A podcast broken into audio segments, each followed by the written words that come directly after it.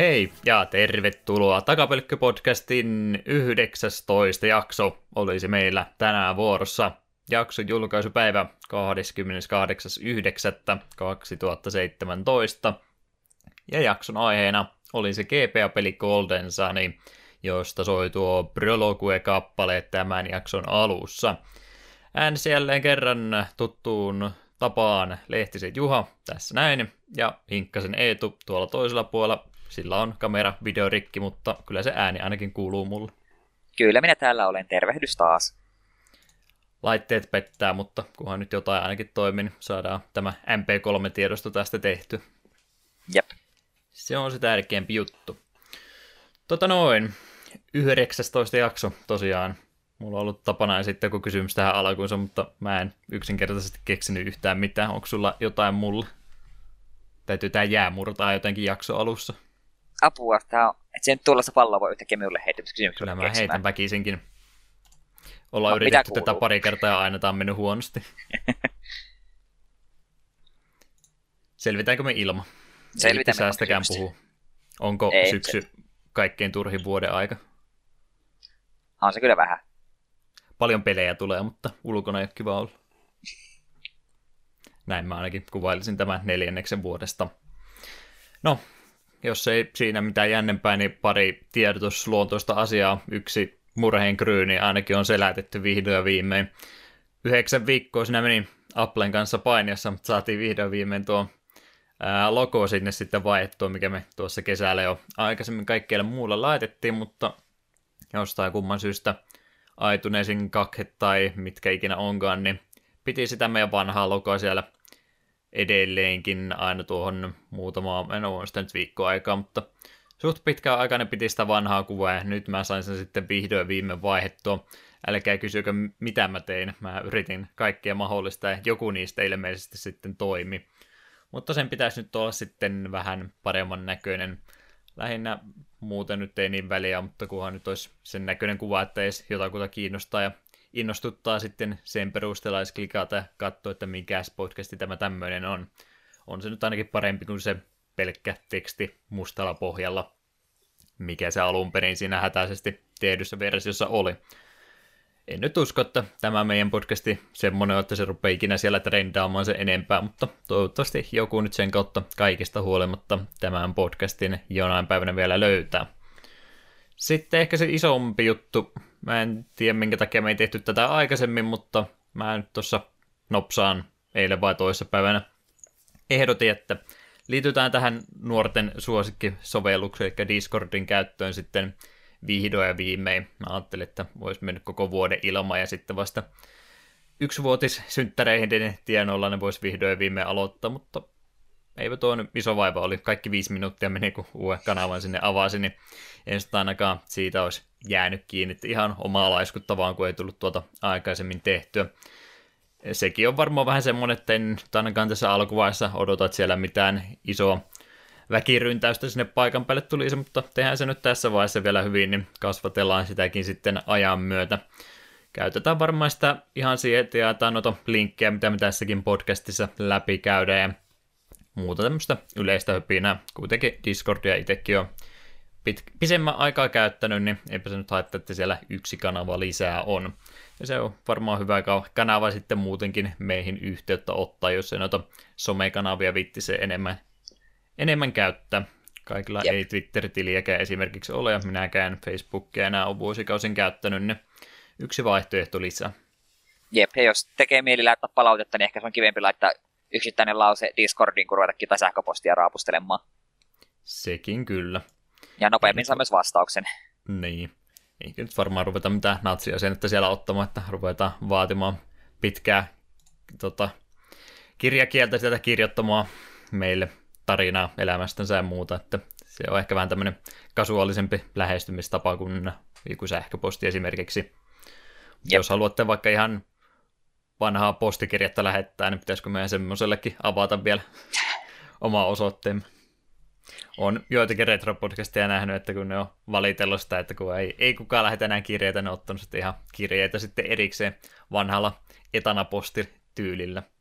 Ehkä me ei olla vielä siihen tasolle päästy. Pidetään asia mielessä, jos kumminkin. ensin hankitaan faksi ja sitten hankitaan ihan postiosoite. Mainiota ideoita. Jes, siinä on varmaan nuo tärkeimmät jutut. Discordiin mä laitan tänään, eli tätä nautilissa se on jo varmaankin tullut, niin Twitterissä varmaan on siitä viestiä, täytyy sitten kotisivulle vielä linkki laittaa. Toivottavasti Jep, mä oon ja muistanut. varmaan, sit, mm. Mm. varmaan sitten, kun olet Twitterin laittanut miesten jaassa Facebookissa, kun sieltä sinne jaksa mennä sisään. Joo. Kotisivulle kanssa sitten laittaa ja yritän muistaa, että laittaa semmoisen linkin, että se tosiaan pysyy sitten aina ja ikuisesti aktiivisena, että siinä on se mahdollisuus myöskin, että se on vain kerran yhden päivän voimassa, niin mieluummin joo, on se yksi sama, niin tokkopa sinne se enempää pottia tai muuta. Tai jos tulee, niin Eetu antaa sitten pännihämmeriä aika kova. Kyllä. Just luvattiin, että ei ruveta natseiksi, mutta eiköhän me kuitenkin saman tien, kun päästään va- valtaa käyttämään. Mm. Todelliset karvat nähdään siinä sitten vihdoin ja viimein. Siinä olisi varmaan ilmoitusluontoiset asiat sitten tähän hätään, niin mennään eteenpäin ja voitaisiin Eetulta kysästä, että ootko nörttelyä tai muuta semmoista mukavaa harrastellut tässä reilun viikon aikana. Olisi aika erikoinen poikkeus, jos en, jos en olisi mitään harrastanut, että kyllähän sitä pelejä on tullut pelailtua. Niistä itse asiassa muutama on semmoinen, jotka on ollut vanhojen pelien uudelleen lämmittelyjä, josta toista kyllä puhun vasta tuossa vähän myöhemmin, kun päästään uutisten puolelle. Mutta mainitaan nyt sitten heti ensimmäisenä, että viime viikolla, kun se nyt oli, kun Pokemon Silver ja Gold julkaistiin, Hmm. tuonne tuolle niin digitaalisena 3DSlle, ja olihan se pakko sitten kuitenkin poimia.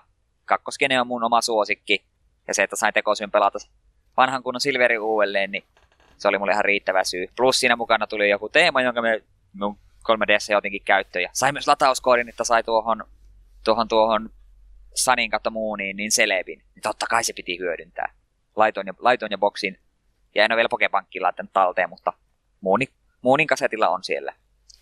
Mutta joo, Eikö Silveris, saako kysyä etikysymyksen Joo. väli? kysy vaan. Se tota, Silverissä Nexinä Japanin versiossa on ollut se, se leipi joku ihan omituinen sydämi, miten se piti tehdä. Piti käyttää puhelimia jotenkin. Ja, Joo, ja muuta. siihen liittyy se GS-Bolmi esine, mikä ei käytännössä vissisti muualla tehnyt yhtään mitään. Ja se oli jotenkin tosi hankalasti tehty ja kesti tosi kauan, että missä muualla kuin Japanissa edes niin saisi sitten la- laillista keinoilla niin kuin Celebin. mm, en muista silloin, kun se oli vielä ajankohtainen generaatio, en kyllä muista, että kenelläkään se leipiä silloin olisi ollut. Että Gamesarkilla tai jollain semmoisella olisi varmaan kyllä sitten onnistunut. Jep. Minusta oliko Celebin kohdalla mitään vastaavaa, niin glitchiä niin kuin Mewllä, että sen pystyy han- hankkimaan Redissä ja Bluessa, kun vähän kikkaili. Mm. Mutta joo, on tota nyt ö, neljäs ali, joka me siinä on pelannut ja aika paljon käyttänyt samoja tuttuja Pokemoneja ja muutamaa sitten sellaista, mitä en ole ennen käyttänyt. Eikö Sudowoodohan semmoinen jännä Pokemon, että se tulee aina vastaan Goldenrodin jälkeen. Aina me sen napannut, koskaan en ole käyttänyt, niin tällä kertaa heittäydyn pilliksi, otin sen partiin ja on, on, olen ihan tykännyt. Ja haluan tässä kohtaa kertoa pienen tarinan, mikä minulle tuossa tapahtui eka, ekana vai tokana iltana, kun pelasin. Kun ne, jotka on kakkoskeniä pelannut, niin tietää, että siellä yhdeltä hepulta saa TM, joka pettaa headbuttin, ja headbuttilla voi tiettyjä puita heiluttaa, ja niistä tulee joskus Pokemoneja. Ja suurin osa esistä tulee joku kämänen Spearow, mutta on mahdollista saada Heracross puusta, joten mehän, no hei, minä haluan Heracrossin. Me Pokemon Kristallissa aikoinaan käytin Heracrossia. Ja ajattelin, että voisin Silverissäkin käyttää. Ja katsoin, että okei, tuolta routelta headpattaamalla saa Heracrossin. Käytin jonkun tunnin siellä, ei näy Heracrossia, rupesin vähän tutkimaan tarkemmin. Niin se oli tehty niin mukavasti, että Heracrossin löytää vain tietyiltä routeilta headputtaamalla vain tiettyjä puita. Ja sieltä itse niin kun voit tietää, mikä puu on tämmöinen spesiaalipuu, mistä se Heracross voi tulla. Niin me yksinkertaisesti jokaisella routella, miltä se olevinaan piti olla mahdollista, niin headputtailin jokaista puuta joku kymmenkunta kertaa, että kerkesi olla useampi tappelu näitä, okei, tässä pussee Heracrossia. Ja siihen meni joku kaksi vai kolme tuntia ihan Hmm. vaan kä- puita headputtaille se lopulta tyyli vikarouti, mitä en ollut vielä kokeillut, mikä oli sillä hetkellä mahdollista löytää, niin sieltä löytyi yhdestä puusta löytyi Heracross. Kyllä olin iloinen. Me, me, meinasin tällä ruveta yksinään yöllä huutamaan ilo, ilosta. Ja sitten se Heracross joksi karkuun. Mutta onneksi, onneksi niissä puista, mistä Heracross voi tulla vastaan, niin sen encounter rate on joku 30 prosenttia. Että se kuitenkin, kunhan se lopulta löytää sen puun, missä niitä tulee, niin, niitä, niin se on suht yleinen Pokemon. Toinenkin juosi vielä karkuun, mutta kolmannen sain kiinni. Ja olen ollut iloinen minun omasta Heracrossistani. No on se se arvoin ainut hyvä oh. Bug-typin Pokemoni kumminkin. Joo, se on oikeasti aika, aika kova kaveri. Ei se nyt, kakkoskeni tietysti on siinä mielessä näitä vanhempia, niin näkyy, että Pokemonit oppii muuveja tosi heikosti. Hmm. Saakelin hoppipinkin otin partiin ja mitä Crash-tyypin niin damage tekevä isku jo vielä oppinut, niin katsoin, että jahas, jos, sitten, niin, jos sen ei anna evolvata Jump Laffiksi, niin se oppii levelillä 36 tuon Mega Drainin. Hmm. Siinä se on nyt sitkeästi Leecheedillä poison parilla taklella vaan vetänyt porukkaa turpaa. Ja vielä kuusi leveliä, niin me saa sille vihdoinkin Mega Drain, ja sitten me vaan taas kehittyy Jump Laffiksi. Saakeli! Hmm. Joo, kyllä ne uudemmissa aika paljon enemmän oppia, että mä viimeksi kun kotona olin käymässä, niin sattu käsi justin tuo äh, Silver ja Golden niin strategiaopas, minkä mä olin joskus tota, lahjaksi saanut, vaikka itse peliä koska itselle sitten hommannutkaan, niin kumminkin sitä strategiaopasta moneen kertaan luin ja viimeksi justinkin kädessä kävin ja kattelin, kun siellä oli joka boksulle sitten nuo liikkeet listattu erikseen, että milloin oppii ja mitäkin, niin ei ne kyllä 80 per box oli melkein, että valikoima oli vähän heikompi siihen aikaan. Jep, ja Pokemon ei välttämättä opi ollenkaan sellaisia iskuja, mitä tyyppiä siitä edustaa. Hmm. Silloin kun minä olin nuori, niin tämä oli paljon hankalempaa. Jep. Ei silloin netistä menty katsomaan, piti strategiaopas ostaa K-Marketin hyllystä. Tai sitten piti sitkisti vaan käyttää Pokemonia ja toivoa, että se joskus oppii jotain hyvää. Ja itse asiassa no, se vielä pitää sanoa, että me otin starteriksi Cyndaquilin, vaikka Totodile on se mun oma henkilökohtainen suosikki, mutta me on niin harvoin käyttänyt Cyndaquilia, niin me päätin sen kuitenkin ottaa. Ja munenkin tuli Pokemoneja ei niin kauheasti ole tarjolla. Mutta sitten siitä tietysti kävi niin, että kakkoskaupungin jälkeen opetin sille katiin, koska jollekin piti opettaa, rämpötin nappia vähän liian innokkaasti, ja sehän meni Emberin päälle, ja seuraavan tuli iskun oppii tasolla 31. Hmm. No, olin siinä joku melkein tunnin pelannut ilman tallennusta ja harkitsi sille, että pitäisikö vaan resetata, että saa se Ember, että ei se ole sen arvosta, että mennään nyt vaan. On sille, sille opetin sille headbuttiin, niin se headbuttailee nyt kaiken kuoliaksi. Vielä hetken aikaa, niin se oppii, mikä Flame Wheel vai minkä se nyt oppii seuraavaksi. Ei ole helppoa se silloin olla ylikatteli eka kerran, kun Silveri meni läpi, on varmaan tästä sanonutkin, mutta kaveri justi veti Cyndaquilillä aloitti, ja se oli sitten se ainoa boksu, mitä levutti, niin se oli se 80 jotain siellä lopussa, kun leveli 5 rattata sen, sitten kaverina oli, että sille pisti HMien. Sillä se sitten peli kumminkin läpi meni, kun vaan päätä tarpeeksi kauan hakkas sein. Ei näin näin Type Weaknessitkään hirveästi tunnu missään, kun parikymmentä leveliä isompi kuin vastustajat. No, vaikka siinä vaiheessa, jos vetää No varmaan joo, Elite Four ja Champion menee, mutta sitten jos vetää vielä tuon kanto leaderit ja sitten Redheadin perään, niin Redin box alkaa olla niin korkealla levelillä, että level 100 tai plus niin ei varmaan enää yksin edes riitä. Sillä kun tulee vielä 80 plastoista, niin se vaan kyllä pesee sul, pyyhkii sulla lattia. Joo, ei sitä sentään itse koskaan niin halunnutkaan pelata.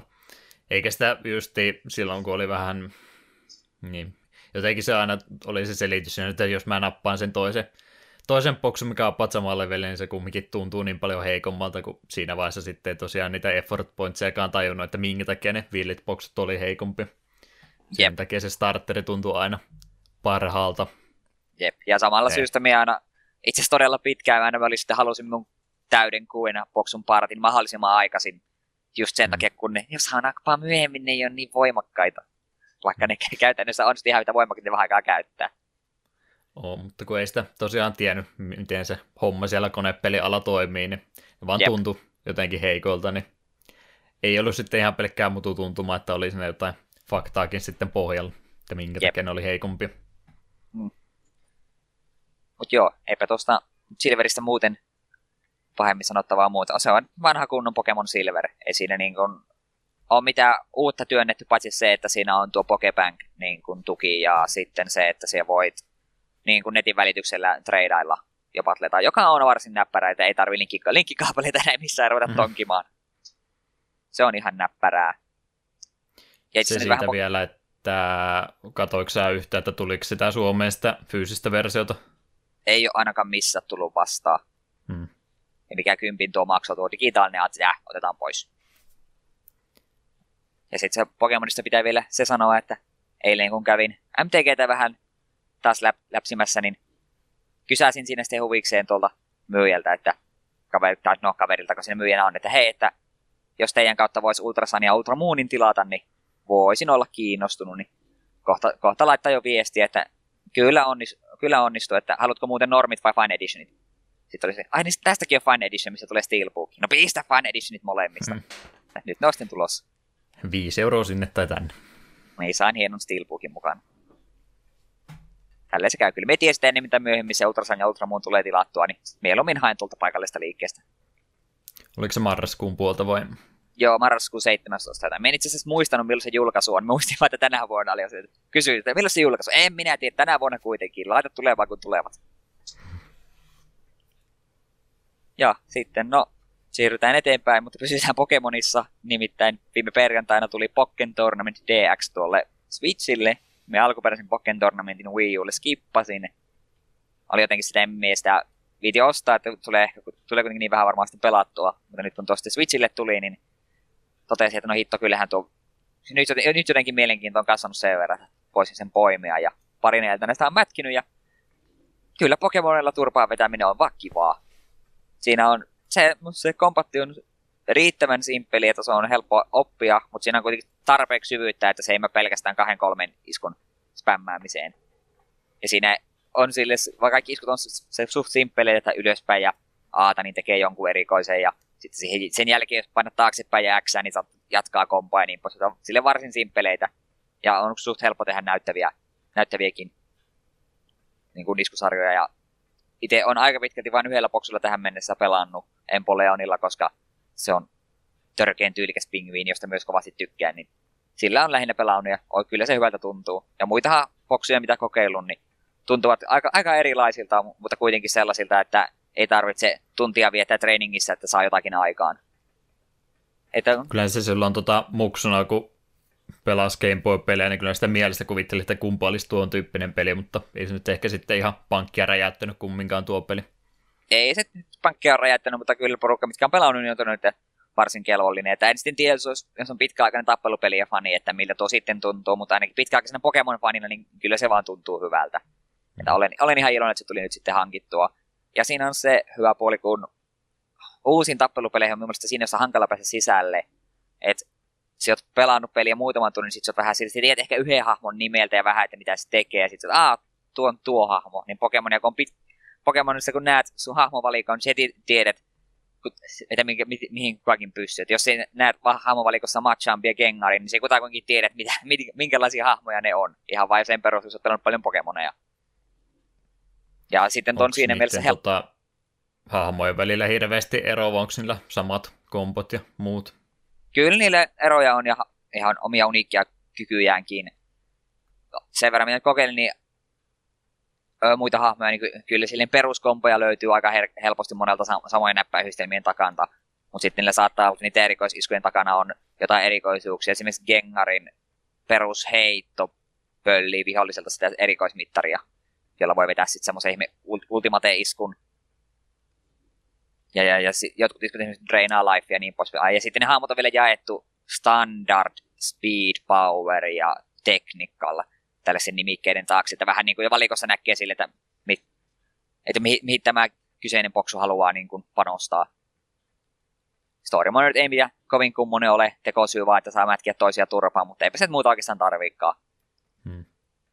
Ja mitä piti vielä sanoa? Niin joo, sitten tuossa on just niitä support-pokemoneita taisteluaikana. Ennen taistelua saat valita kahden support-pokemon, äh, sillä on niin settejä, jotka kuuluu kaksi support-pokemonia, joita voit sitten taisteluaikana käyttää, niin antaa jotain etua.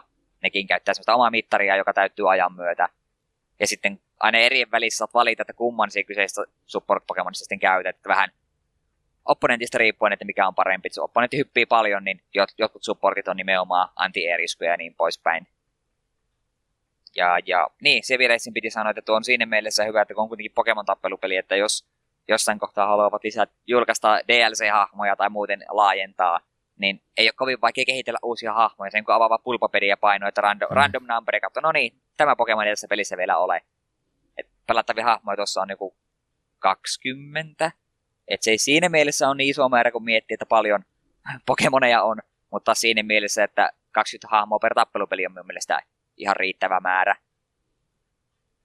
Ja siinä mielessä kanssa kiva, että kaikki Pokemonit ei ole automaattisesti näitä täysin evolvanneita, vaan siellä on Pikachu, Croagunk ja sitten jopa yksi, en ole varmaan kuin muita, mutta ainakin yksi niin kuin kakkostason kehitys, eli tämä Braixen Xstä ja Ystä tämän tulipoksun toinen formi. Se on ihan kivaa. Ja joukossa on myös muutama leg- legendari, mutta en tiedä, onko ne, en ole silleen kokeillut, että ei ne varmaan mitään niin OP-hahmoja ole. Paitsi ehkä Shadow Mewtwo, mikä taitaa olla koko pelin niin kuin Final Boss-hahmo, joka oli kuitenkin suoraan pelattavana. Pokken Tournamentin Akuma. Varmaan joo. Voidaanko yhdessä keksiä tässä kohtaa, että mikä olisi huonoin mahdollinen lisäys siihen rosteri? Olisiko Digletillä hauska pelata tuommoisessa? No joku varmaan kuin Diglet tai Magikarp. Mm. No Magikarp olisi kyllä ihan must. Toisaalta molemmat on kyllä support-pokemoneissa. Magikarp pitäisi vielä supportti olla, että se kun splashailee, niin se nostaa sinun ättäkkiä väliaikaisesti. Hmm. Ehkä se logiikka tulee siitä. Mieluummin on semmoinen, että se ei tee yhtään mitään, se vaan tyhjiä. Niin. Ehkä se logiikka tulee siitä, että minun mielestä Access, äh, siis Sunissa ja Moonissa tuo Jet Splash nostaa sun ättäkkiä kolmella tasolla, mutta sitten haluat pitää sun niin kuin move poolissa spla- iskua, mikä tekee vain ja ainoastaan niin jet move aikana jotain. Hmm. Tosiaan siis toihan, onko se nyt Areena se, Arena Fighteri se tota, tarkempi termi tolle subgenrelle, ettei ole mikään ihan 2D ää, tappelupeli tuo vaan, että siinä on tosiaan ola yli se kamera, ainakin siinä osa-aikaa tappelusta, ja sitten kun on vähän lähemmäksi menee toisiaan, niin sitten se vaihtuu se mode vähän 2D-mäisemmäksi. Se ei ole siitä, kun menee lähelle, vaan tietyt iskut, niin kuin, iskut aiheuttaa sen face shiftin, joka hyppää just tästä field modesta close combat modeen. Hmm. Ja siinäkin se oli, että kun oot close combat modessa, niin väistelemme totta kai vähän hankalampaa, kun et voi liikkua niin monessa suunnassa, mutta sitten damage taas enemmän. Et sekin tuo vähän oma taktista silmää siihen, että milloin, milloin kannattaa yrittää pyrkistä feissiä vaihtamaan toisiksi. Mutta jos en sitten tiedä, että onko tuo Arena Fighter vai perusmätkintä, se on vähän sekoitus molempia. Ja minun mielestä ainakin mm. systeemi toimii. Pitää nettiin jossain kohdassa uskaltautua, mutta varmaan sitten kun on story mode vedetty kokonaan loppuun. Hmm. Joo, sehän se vaatii, että netissä pärjää. Jep, ei, ei uskalla muuten. Tai sitten pitää löytää se joku cheap-hahmo, jolla on joku yksi helppo kompo, mitä on vaikea torjua. Se tosiaan, kun itse ihan yhtä suuri boksufani ainakaan enää ole, ja sitten tuli tosiaan aikanaan lukioikäisenä silloin, silloin kun oli ensin sillä nirppanut, että minä en mitään animea rupea ainakaan katsomaan, että mulla, mulla on jo kaikkea muitakin tota, miinuksia mun listassa, että en ota sitä animea siihen mukaan. Sitten rupesin Dragon Ball Zetaa katsoa ja se, sen jälkeen tuli niitä, tota, tota, Pleikkari 2 aikaa tuli hirveästi niitä Dragon Ball-pelejä tulee edelleenkin, mutta...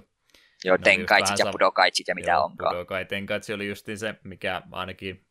Mihin mä tuota nyt kuvien perusteella vertaan kovastikin, että samanlainen kolmannesta persoonasta vähän olla ylitte, niin sain jo ihan tarpeeksi niinä parina vuonna, ettei nyt sillä enää mielitä samanlaisia pelata enempää, että se on semmoinen hyvä kasuaalimuoto joo, mutta en tiedä onko se sitten kuinka paljon syvyyttä. Tuossa varmaan enemmän ja on niistäkin peleistä nyt yli vuosikymmen aikaa, mutta vähän semmoinen stigma ainakin itselle jää, että no, kaikki samaa semmoista anime tappelupeliä kolmannesta persoonasta, millä ei muuta eroa ole muuta kuin hahmot vaan vaihdettu kesken. No joo, siinä tietysti sekin. Itse vaan kyllä tunnustan, että tiettyjen sarjojen kohdalla on vähän semmoinen fanboy, että pelin, pelin työnnetään One Piece-hahmot, niin se herkästi vähän minun houkuttelee ostamaan, mm. vaikka pelinä ei olisikaan niin kummonen. Mutta jos pääsee vähän usopilla hakkaamaan, niin on se vaan kivaa. Myönnän, olen vähän fanboy. Ei se mitään. Saat anteeksi. En kuitenkaan mitään omia faniteorioita väännä tai ole riitelemässä foorumeilla, että minkä takia Anime X on parempi kuin Anime Y. Sen verran olen Ajan kysymys, ehkä. milloin sille linjalle ajaudut. Mut joo, siinä nyt aika Pokemon-painotteista on. Vielä yhdestä pelistä sitten puhun vähän myöhemmin, mutta nyt heitän pallon taas Juhalle. Kerropa sinä, mitä olet tehnyt. Reilu viikon aikana tosiaan edellinen jakso vähän myöstyi, niin meillä ei ihan hirveästi tuota aikaa näiden kahden jakson välillä, niin selittää sekin, minkä takia nyt ei kummallakaan niin paljon tähän, tähän tämä raportoitava ole, mutta käydään nekin vähän nyt kummiskin läpi. Öö, Megaman 2. Onko mä puhunut siitä ennen? Et ole tainnut. Mikä se semmonen? Ei, se on semmonen peli, tuli 89 vuonna aikana tuolla Japanissa jo. Tosiaan sitä Pasteron kategoriaa on hissuksia harjoitellut ja nyt vihdoin viime ruvennut sitten niitä täysiä runejakin vetämään ja Vähän tuli tuossa muutamana viikonloppuna, niin ei sitten ehtinyt grindaamaan sitä se enempää, mutta on se nyt aika kumminkin jo pohjalla, ja sitä nyt sitten ruvetaan tässä viikkojen kuluessa hissukseen parantamaan. Siinä on semmoinen kolme minuuttia ilmaa vielä siihen Japanin kuninkaaseen, eli Ouhoniin, mutta ei nyt ihan sinne asti vielä tässä vaiheessa rupea sihtaamaan kumminkaan, niin ihan omassa paraossa vedän. Ei ole mikään aktiivinen kategoria, niin ei ole semmoista ryhmäpainettakaan siinä mukana, että ihan omassa rauhassa saa sitä peliä harrastaa. Että sitä varmaan tässä striimailen aina silloin tällöin. Ellei käy sitten niin kuin aina mennenkin, että pari viikkoa pelaa ja sitten vaihtaa seuraava. Se on ollut yleensä se kohtalo noilla projekteilla. Mut mut, Switchiä käytin itsekin TV-ssä nopsaan kiinni ja latailin sieltä myöskin ton Pokken Tormentin demon, en sitä sitten pelannut se enempää, koska siinä lukee, että 15 pelikertaa vaan, niin eihän mä voi niitä tuhlata, niin mä en sitten pelannut sitä ollenkaan. Ja mieluummin otin sitten, niin se on se mun logiikka, ei, ei voi tuhlata, jos kymmenen, kymmenen vuoden päästä haluaa käyttää ne sitten pois, niin täytyy olla jemmassa. Toinen demo, mikä mua enemmänkin kiinnosti ja minkä takia mä se Switchin laitoin kiinni, oli toi Octopath Travelerin demo-versio myöskin Square Enixin JRPG, mikä pitäisi sitten ensi vuoden puolella jossakin kohtaa tulla. Enpä kattonut julkaisupäivä, että mihinkä väliin. Oli varmaan alku, alkupuolta tuosta 2018 vuodesta. Se, minkä takia se peli kiinnosti, vaikka Square Enixiltä nyt on paljon tullut hyvää ja paljon huonoakin, niin oli varmaankin se graafinen tyyli, eli periaatteessa 2D grafiikoilla, jälleen kerran pikseli grafiikoilla tuo tehty, mutta on vähän semmoinen HD-versio, eli itse hahmomodelit, spriteit on vähän niin kuin 16 bittistä, vähän ehkä enemmän on tota Pleikkari 1 versiota, mitenkä silloin noita spriteja tehty, että vähän tarkempia toki on, mutta muuten on sitten taustat oikeastaan tehty, ei nyt varsinaisesti millään oikein kunnon 3D-grafiikolla, mutta huomattavasti tarkemmilla grafiikoilla kuin mitä niitä olisi pystynyt koskaan aikaisemmin tekemään, että en nyt oikein tiedä, mihinkä mä pysty vertaamaankaan sitä, mutta taustat ja muut on tehty paljon nätimmiksi kuin mitä ne olisi esimerkiksi Super Nintendo aikana ollut. Siihen laittaa sitten ääninäyttely päälle ja orkesterin musiikit, niin se oli kyllä semmoinen äh, one two punch ainakin itselle, minkä takia itse innostuin tuosta pelistä kovastikin. Tarinasta nyt en oikein tuossa vaiheessa vielä sen ö, isompia linjauksia voi, kun kumminkin demon kyseessä, niin ei siinä vielä näkynyt. Ilmeisesti kumminkin koko versiossa, kuten tuosta nimestäkin voi päätellä, niin kahdeksan eri eri tota, reittiä, ja jokaisessa sitten on oma pelattava hahmonsa. Tuossa demossa on sitten kaksi, kaksi niistä hahmoista, pienet demo, tämmöiset niin kuin intro-osat jokaiselle hahmolle siinä, että ei hirveästi pelattava, mutta pikkasen kumminkin molempia hahmojen kampanja pääsee pelaamaan. Toinen on semmoinen eläköitynyt ritaari, joka sitten pikkukylässä asust, asustelee. Siellä sitten opettaa kylän asukkaita vähän miekkailemaan ja muuta, ja sinne sitten ryövärit iskee ja vähän niin kuin vanha, vanha veri vetää sitten takaisin ja lähdetään taas miekalla huitomaan. Ja toinen oli sitten, en, mikähän oli tämän naishaamon nimi, mutta tanssijana sitten Aamikkokylässä on ja etsii isänsä murhaa ja sitten sitä, se, sitä tota, kylän kautta ja siellä tulee sitten yksi niistä murhaajista sinne paikan päälle ja lähtee sitä siinä jahtaamaan. Ihan tuommoista perusvuoropohjasta JRPG-meininkiä, ei mitään isoja muutoksia oikeastaan ole. Että peruspelimekaniikka menee siinä, että sulla sitten jokaisella hahmolla on oma, omat asetyyppinsä, mitä sun täytyy käyttää, ja vastustajilla esimerkiksi siellä tulee vaikka lepakko heti alkuluolassa sillä kilpi, missä numero vaikka kakkonen, niin sun täytyy sitten se, se weaknessi löytää ja tehdä kaksi kertaa sillä weaknessillä siihen vahinkoon, jolloin se kardi siltä menee pois, breikki, teksti tulee ruudulle ja se ottaa sen jälkeen sitten seuraavalla vuorolla enemmän vahinkoa. Vähän ehkä samalla tyyliin kuin miten oli noissa Bravely Defaultissa, että sä pystyt sitten useammankin vuoron periaatteessa käyttämään. Ja aina kun sä otat sen, tai aina kun sulle tulee se yksi vuoro, niin sä saat sinne boostia sitten aina yhden, eli sun ei tarvitse skipata vuoroa, mutta sä saat aina se yhden ylimääräisen vuoro vaikkapa perusättäkille, sä voit niitä boosteja jemmata sen neljä tai viisi kerralla ja neljä voit sitten vaikka yhteen putkeen käyttää. Niin menee oikeastaan sillä, että sä etit ne weaknessit, että ottaako tuo vaikka miekasta, miekasta sitä weaknessia tai jostain tietystä tietyn elementin taajasta ja sen jälkeen sitten yrität äkkiä mahdollisimman paljon seuraavalla vuorolla saada vahinkoa sisään ennen kuin se nostaa taas ne kaardit tai mikä mahtaa se terminologia tuossa ollakaan takaisin pystyä. Sitten täytyy uudestaan niitä weaknessia sieltä ottaa. Siinä varmaan aika periaatteen vuodesta, miten tuo peli toimii, että siinä joutuu vielä vetämään ihan yhdellä hahmolla kerrallaan, mutta oletan, että se on varmaan neljän partissa sitten koko versiossa. Varmaan saa myöskin itse sen oman partinsa sinä kasata, että pitääkö ne kaikki kahdeksan ottaa vai vähemmälläkin, menee tiedä. Demosta kumminkin kyse, mutta tuon perusteella ainakin kovin innostunut jo tässä vaiheessa on. Semmoinen vajaa kaksi tuntia siinä meni, kun molemmat hahmot pelaili ja suht tarkkaan katteli sen vähän, mitä oli tarjoilla. Mutta säkin olet varmaan tuosta pelistä jonkin verran kuullut. Joo, tuota kyllä porukka on vähän joka puolella hehkuttanut ja oma mielenkiinto kyllä kanssa heräs heti. Me ovat tosi huono jostain syystä latailemaan demoja. Me en jostain sitä jaksa innostua demoista, kun niistä jää joko semmoinen fiilis, no okei, okay, tai sitten semmoinen, että haluan lisää nyt heti. Niin helpompi mm. nauttia sitten kerralla kokonaisuudessaan. Veikkaan, että kokonaisuudessaan, kun peli tulee ulos, niin aivan varmasti tulen hankkimaan il, ilman, että olen demoa pelannut, niin olen silti äärimmäisen innoissani. Vaikuttaa äärimmäisen lupaavalta peliltä.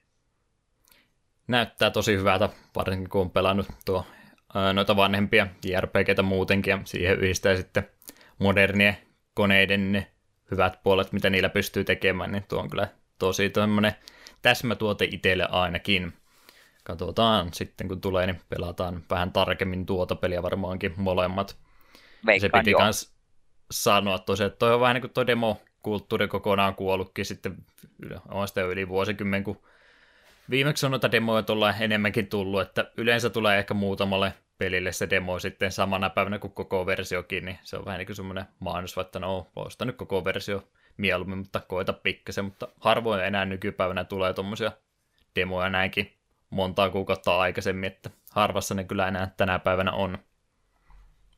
Muistelee niitä virallisen pleikkarilehen aikoja ja PC Gameria, mitä kaikkea noita nyt on, missä sitten tuli se demo CD mukana ja se oli niin kuin pieni joululahja keskellä kesä. Kyllä. Ikävä niitä aikoja, voisiko joku ruveta.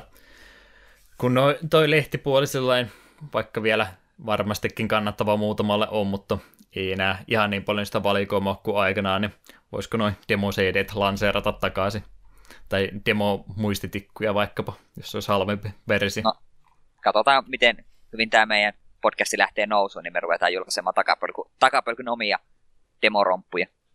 Joo, ihan laillisiakin. Köhkö. Kyllä. Ja sit, sitten pitää kuitenkin sen verran retro olla, että nimenomaan niin noina vanho, vanhoilla levyykkeillä ruvetaan jakamaan niitä, niin siinä saavat ihmiset latailla. Etsiä, etsiä koneita, missä löytyy levykeasema. Mm. Niin, mä Onko mulla muuten koneessa? Ei mulla tai itselläkään. Ei ole mulla. Mä nimenomaan halusin. Me yritettiin puhua pois, että älä nyt jumalisten mitään DVD-asemaa enää puolentoista tonnin PC-sota, mutta olisi nyt pakko vielä, että ei sitä ikinä tiedä, jos tarvitte. En ole varmaan tarvinnut ikinä. Tai sitten ei, joulukalenterin viime jouluna katso PCltä, että me tarkoitin, oli hyvä. Me tarkoitin nimenomaan niitä vanhoja levykkeitä. Disk, niin joo, ihan ni, niin, niin joo, no niitä on varmaan aika harvassa näette. Jimsissä taitaa yksi tuote edelleenkin olla, jos haluaa se diskettiasema itsellensä. Se on aika surullista miettiä, että joo, alkaa tosiaan niin kuin ihan CD-asemat kyllä tietokoneessa on retroa. Mm. Että me ollaan Juha vanhoja. Joo, kieltämättä. Olihan se sitä aikaa tosiaan 90-luvun puoliväliin loppupuolta vielä, kun tuli ostettua ihan niitä diskettejä kunnon, kunnon pakettia kirjastosta sitten piti mennä, kun ei kotona netti ollut tarpeeksi nopea, niin mennä sitten vanhoja sarjavarepelejä niille disketeille latailemaan. Yksinkertaisempia aikoja. Mutta, mutta muuten nyt en ihan mahdottomasti tässä viime viikon aikana ehtinyt pelailemaan Overwatchia pitkäsen, mutta siitä nyt ei varmaan se enempää. Enemmän ehkä tuota katselupuolta tässä harrastanut viime aikoina. Kattelin vihdoin viime Netflixin kautta tonne Indie Game The Movie Life Afterin, eli sen jatko-osan tuolle Indie Game Movielle, mikä tuli 2012, 11, on sekin jo yli viisi vuotta vanha varmaan tässä vaiheessa. Se valkuperäinen Indie Game The Movie on ihan mainio elokuva, mä sen parin kertaan kattelukkiin, mutta oli tuo jatko-osa sitten mennyt iteltäni kokonaan ohi ja kattelin se sitten kumminkin vihdoin viimein tuossa viikonloppuna se oli oikeastaan, sanoisinko jopa pettymys. Ehkä, olisi, ehkä se olisi ollut Tota, olisin ollut paremmin valmistautunut ja olisin tiennyt, että se on kokoelma lyhyt dokkareita, niin olisin ehkä sitten hyväksynyt tuon paremmin, mutta mä ootin, että se on vähän, olisi samalla kaavalla toteutettu, ainoastaan vaan näyttää sitten, mitä ihmiselle tapahtui sen jälkeen. Mutta se oli ehkä vähän enemmänkin semmoinen, että se al- ensimmäinen puolisko oli ihan koherentti kokonaisuus, missä oli ne samat henkilöt, joita siinä ekassakin osassa, eli Will Fish, joka Fesin teki, ja mm, kuka tämä nyt olikaan taas, joka teki Brady ja sen, sen seikkailupelin viime vuonna. En Jonathan nimeä Blow muista. oli sen nimi. Joo, Ja sitten oli tosiaan tuo Super Meat Boy jätket Et- siellä takana. ja Edmund Macmillan. Mm. Että heidän, heidän tarinat siinä oli sitten uudestaan otettu sen jälkeen, että se nyt oli vähän sitä luokkaa, että no tehtiin ihan helvetisti rahaa, mutta joku, joku sanoi internetissä ikäviä asioita, niin ei tämä nyt ihan semmoista mukavaakaan elämää pelkästään ollut, että se oli oikeastaan se ensimmäinen puolisko ja toinen puolisko oli sitten meni ihan palasiksi siinä. Oli tosiaan niitä semmoisia ihan pieniä viiden minuutin pätkää ihan muista ihmisistä, jotka ei siinä ekassa osassa ollut mukana ollenkaan, että se ei oikein ollut semmoinen kovinkaan hyvä kokonaisuus. Ei se ilmeisesti ollut tarkoituskaan olla, mutta mä vähän oletin siitä muuta. Sen takia en siitä varsinaisesti tykännyt katsoa. Se oli vähän niin kuin puoliksi, puoliksi dokumenttia, toinen puolisko oli sitten niitä DVD mukana tulevia poistettuja kohtauksia, että semmoinen paketti oli se oikeastaan. Että en, en valitettavasti pysty tuota dokkaria suosittelemaan. Todennäköisesti jos ne pelit on tutut, niin tiedätte mitä niille ihmisille tapahtui sen jälkeen jo muutenkin, niin ei siinä semmoista uutta tietoa se enempää ollut. Paljon Jep. mielenkiintoisempaa oli se nähdä kulissien taakse, mitä ennen tapahtui ja mitä se vaati, että nuo pelit sai ulos. Jep. Harmillista kuulla, että tuosta oli ne huono mennyt. Heti kun näin tuon nimen tässä sun listalla, niin olin innostunut. Että hei, onko siitä toinenkin osa, että pakko nähdä, koska tykkäsin ekasta tosi paljon.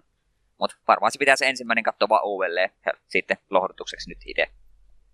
Hmm. Eipä siinä valitettavasti sisältöä ihan kovinkaan paljon ollut. Muuten sitten katselupuoli on, olen pysynyt edelleenkin tällä itämaisella tiellä, japanilaista animaatiota edelleenkin kattonut, kun se tuli se kuukausi maksettua Crunchyrollia, niin täytyy nyt käyttää se automaattisesti, tai ihan automaattisesti, mutta täytyy käyttää se kaikki 5 euroa mahdollisimman hyvin tässä näin, ennen kuin mä peruutan sen tilauksen. Mitähän sieltä nyt sieltä oikein mainittis, jo jos Bizarre Adventurea kattonut eteenpäin, kolmosarkki menossa. En ole tykännyt yhtä paljon kuin kahdesta ekasta, mikä ilmeisesti on täysin päinvastainen asenne, mitä muulla internetillä on, jotka tykkää vasta kolmosarkista eteenpäin. Mä olin se, joka tykkäsi niistä kahdesta ekasta. Ja vähän omituinen se kaksi ekaa on, niissä vähän niin kuin se oma tarinan kaarensa, ja sitten se kolmas on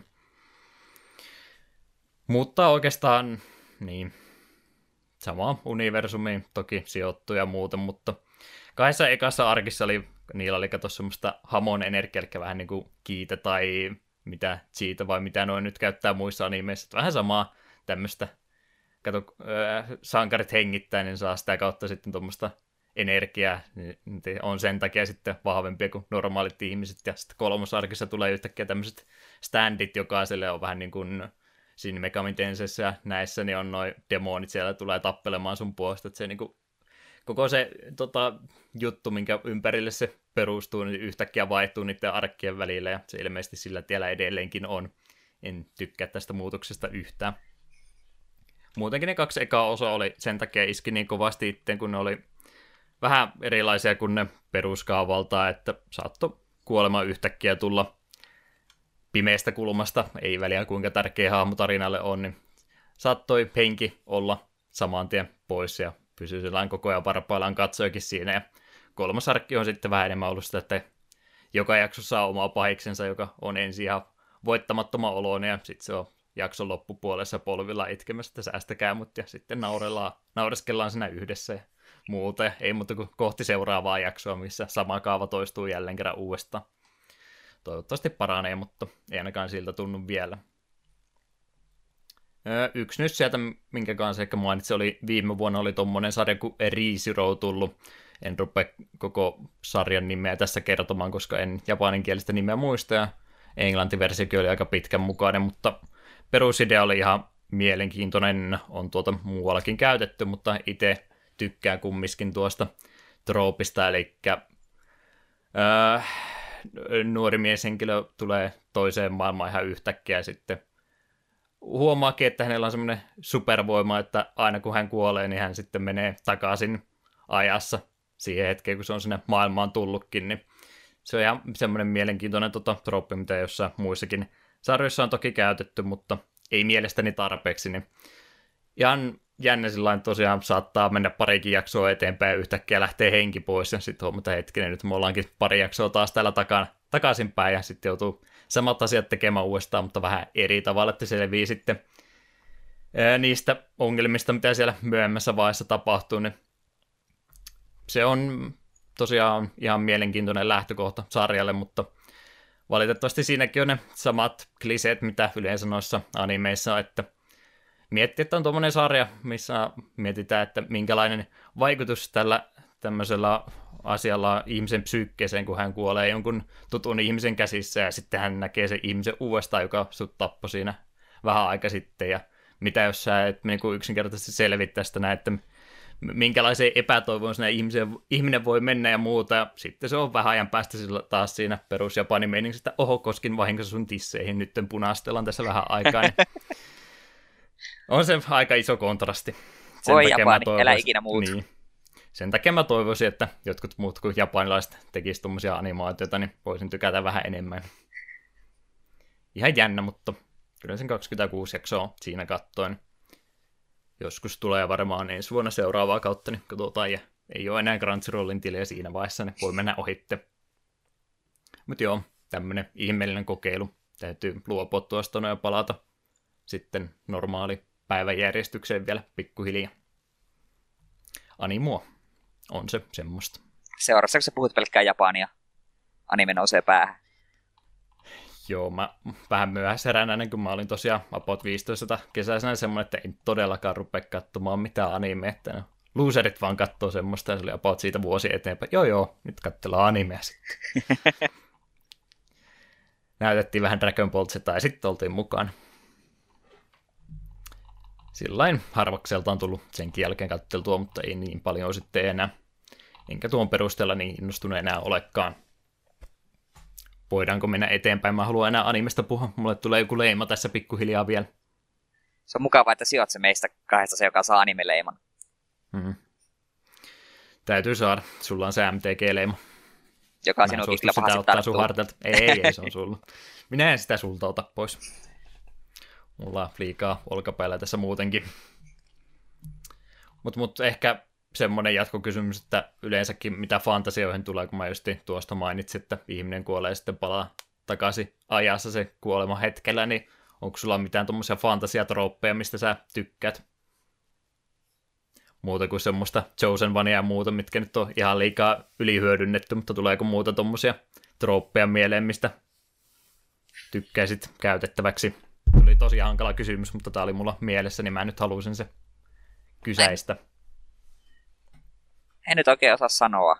Se on aina vähän sarjasta kautta pelistä riippuvainen, että jo, joissakin jutut toimii, joissakin ei, mutta ei ole mitään sitä yksittäistä ideaa, että olisi, että jes, minä haluan, että tämä toteutetaan ja toteutetaan hyvin. Hmm. Ei äkkiä nyt tule mitään sellaista mieleen. Aina kun ottaa jonkun, niin kuin mekin tässä nyt käydään näitä pelejä läpi ja Golden Sunekin tänään, niin ainahan sieltä tulee niitä troppeja esille. Sitä sitten miettii, että jos minä tekisin tämmöisen sarjan kautta tarina, niin mä en ainakaan näitä trooppeja käyttäisi, mutta sitten ne kaikki muut elementit, mitä käytät, niin todennäköisesti joku on jo käyttänyt niitä muutenkin, niin ei niitä voi välttyä kumminkaan. Se on vielä totta. Itse vaan, itse vaan justi niistä Chosen vanituista jo ihan tarpeekseen saanut, ja ei siellä aina tarvi sitä Excaliburia olla, mikä sitten voittaa yhdellä lyönnillä se pahimman pahiksen siellä lopussa, että niitä en mielellään näkisi enää liian syvällinen kysymys tähän meidän podcastiin. Oli kyllä nyt. Me, me mietin vastausta kaksi viikkoa ja kerron sitten, mitä mieltä olen. Mm. Täytyy ruveta lanseeraamaan näitä viikkokysymyksiä näihin meidän podcastien loppuun. Aktivoidaan kuuntelijoitakin. No, ei me varmaan jäädä tähän jumittamaan se enempää. Ollaan alkuhypinöistä selvitty. Pidetään pieni tauko tähän väliin, kuunnellaan Golden Sunista kappaletta Elementar, e, Elemental Stars ja World Map Teamia palaillaan sitten uutisotsikoiden kanssa.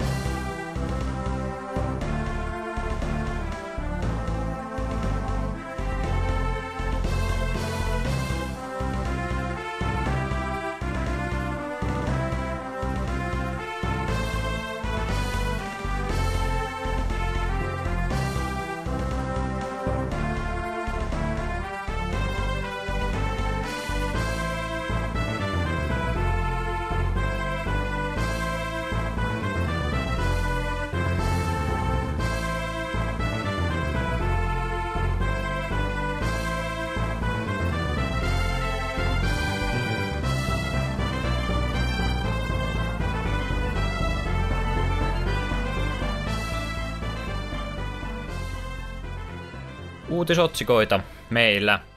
Aika vähän itse asiassa tällä kertaa.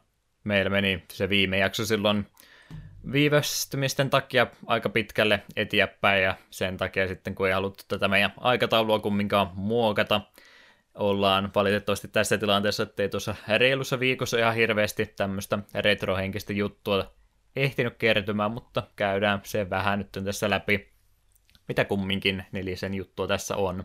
Olen tuossa yksi isompi uutinen ainakin, niin Eetu voisi vaikka siitä aloitella. Joo, Final Fantasy 9 julkaistiin Pleikka neloselle. Digital Edition sisältää HD-ominaisuuden lisäksi autosavet, drophit ja peliä muokkaavia asetuksia, kuten ei-encountereita vaihtoehdon.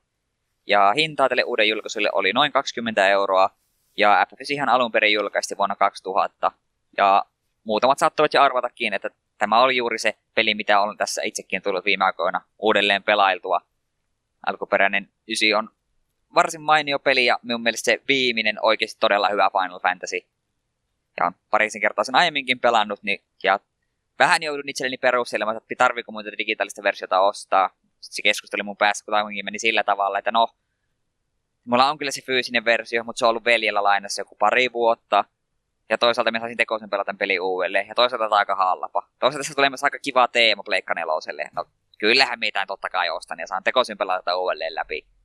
Ja onhan se edelleen mainio peli. Tosin minun kyllä täytyy myöntää, että mistä sekin mulle aiemmin huomannut, että on vähän, vähän omituisen näköistä, että kun hahmomodelit on niin kuin HD-laatu, että ne on vähän silotellut, mutta sitten taustat on samat kuin Pleikka ykkösellä, niin se näyttää, kontrasti niiden välillä, välillä tuntuu välillä tosi omituiselta, kun katsoo silleen, että se Zidane sieltä kuuluu tänne maailmaan, sitten on yhtä saman näköinen kuin nämä taustat. Se on vähän häiritsevää, mutta ei niin häiritsevää, että se mun pelaamista niin kuin jotenkin keskeyttäisi. Välillä vaan kiinnittää huomiota, että tämä näyttää vähän hassulta, että melkein toivoisin, että olisi ollut vaihtoehto palauttaa hahmomodelit alkuperäisiin myöskin. Hmm. Ja sitten se tosiaan mä itse kuvailin sitä graafista tyyliä sillä, että se oli vähän samannäköistä kuin sillä aikanaan, kun mä Pleikkari 1 mulla tätä enemmänkin harrastin, niin silloin tuli niitä custom shadereita ja muita ladattua, niin aika samanlainen vaikutus, että on hahmomodeelit on mahdollisimman tarkkoja, ja, mutta sitten taustat on kumminkin ne valitettavasti samat, koska ne on silloin aikanaan pre-renderöity, niin se on aika rajallinen määrä, mitä niitä pystyy enää sitten jälkeenpäin tarkentamaan. Jep. Vähän hassulta se näyttää, mutta itse peli on kuitenkin yhtä hyvä kuin aina ennenkin. Ja mm. no, no autos, autosaveet on ihan kiva, mutta en nyt koe, että se on tarpeellinen. Itse ainakin edelleen uskollisesti käy Mooglella tallentamassa. Ja on se varmaan kiva, jos jossain pitkän dunkun aikana tulee huonossa encounterissa lähtee henki pois, niin ei tarvitse ka- kaikkia alusta vetää. Mutta toisaalta niin paljon on pelannut vanhaa japsiropea, niin ei nyt ei, ei sen takia pelaamista lopeta. Ja sitten noita just helpottavia asetuksia, joita löytyy, siitä saa päälle sieltä, että loput mahtavat rahat ja kaikki tällaiset, niin, ja encounterit väleiksi oteta pois, niin no onhan se ehkä kiva jonkun kannalta, että ne on olemassa, mutta itse en koske niihin pitkälle tikullakaan. Hmm. Minä oikein ymmärrä sitä, että minkä takia tällaisessa pelissä pitää olla. Se on vaihtoehtoinen juttu, että voit laittaa päälle, että se on kaikki iskut tekee niin kuin 9999 damakee. Että kuka ihminen maailmassa on sille, että haluan pelata Final Fantasy 9, mutta haluan sen pelata niin, että minun ei tarvitse tehdä mitään muuta kuin rämpyttää tappelussa vaan X. En, niin, Jotkut en haluaa ymmärrä. se tarinan sieltä vaan. Mutta miksei sitten vaan katso vaikka Let's Playtä tai jotain, en, en, en ymmärrä. Minun mielestäni mm. outoa. Tai jos on pakko olla tuommoinen helpotus, niin miksi se voi olla vaan joku XP-kerroin tai vastaava, että hahmot niin kuin levelaa paljon nopeammin. Niin pelkästään se olisi silleen, että saisi edes vähän niin kuin tuntemaan se pelit. Jos joku esimerkiksi haluaisi oppia pelaamaan japsiropeja, niin se, että se pistät pelin niin kuin se easy modeen, niin ei ole kovinkaan hyvä tapa oppia pelaamaan. En tiedä. Minusta vähän, minun mielestäni hiukan hassua, mutta ehkä joku niistä iloa saa. Hmm. Mutta mainio peli sulta on. Kysyä, sanoit, että 20 on ihan hyvä hinta. Onko toi sopiva hinta Pleikkari 1 pelille? Final Fantasy 9 se on ihan hyvä hinta minun mielestäni. Hmm. Ja se itse ei, välttämättä oli... kaik- ei välttämättä kaikista Pleikkari 1 peleistä tulisi 20 maksettu. Ei.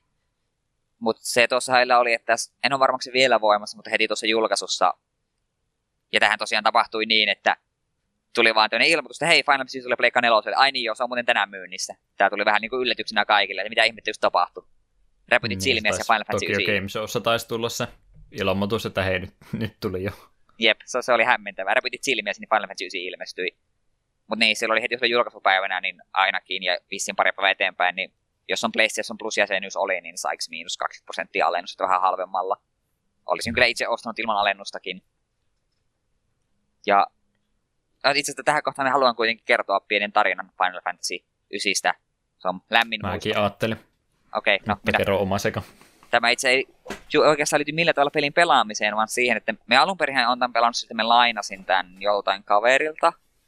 Sitten toisella kerralla me huutonetti aikoinaan sellaisi, että hei, täällä olisi Final Fantasy 9 jokin 230, totta kai minä tämän poimin.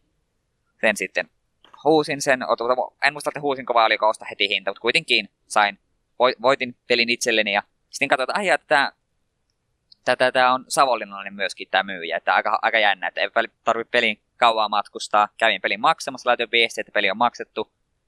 Oliko sitten seuraavana päivänä, ovikello soi, oven takana on kaveri kädessään peli ja sanoi, että hän oli matkalla postiin ja huomasi, että asun tässä ihan naapurissa, niin tässä on peli.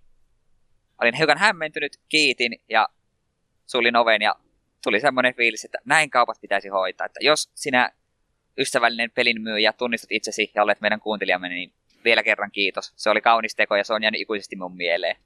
Hmm. Paras kokemus Huutenetistä, mikä on ikinä ollut. Eikä mulla ikinä ollut siellä huonoja kokemuksia. Näppärää kyllä. Silloin oli tarina. Oma, oma tarina Final Fantasy 9 oli se tosiaan tämähän, va, vaikka tuli paljon mainostettu, että vihdoin kun pääsee omaa podcastia aloittamaan, niin tämä oli se eka, mutta totuus oli se tosiaan, olen varmaan maininnut siitä, mutta tuli tosiaan silloin aikanaan sitä puheohjelmaa myöskin tehtyä aika kauan sitten, itse asiassa noin 17 vuotta sitten kaverin kanssa nauhoiteltiin Mankan kautta.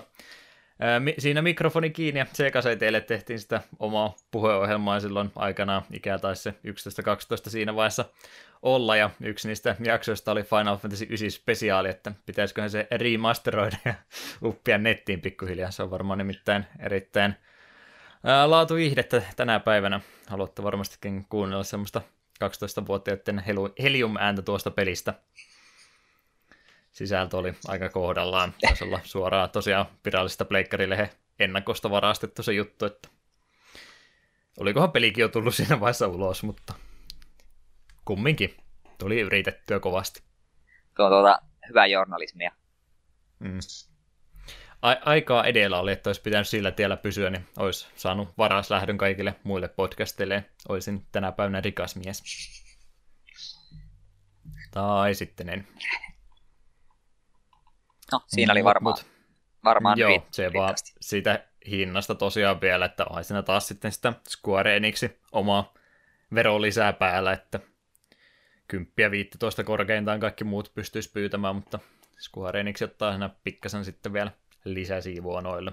Joo, no en se sano, on... etteikö Final Fantasy 9 olisi se arvoinen, mutta kyllähän se sieltä silmälle vähän hyppä.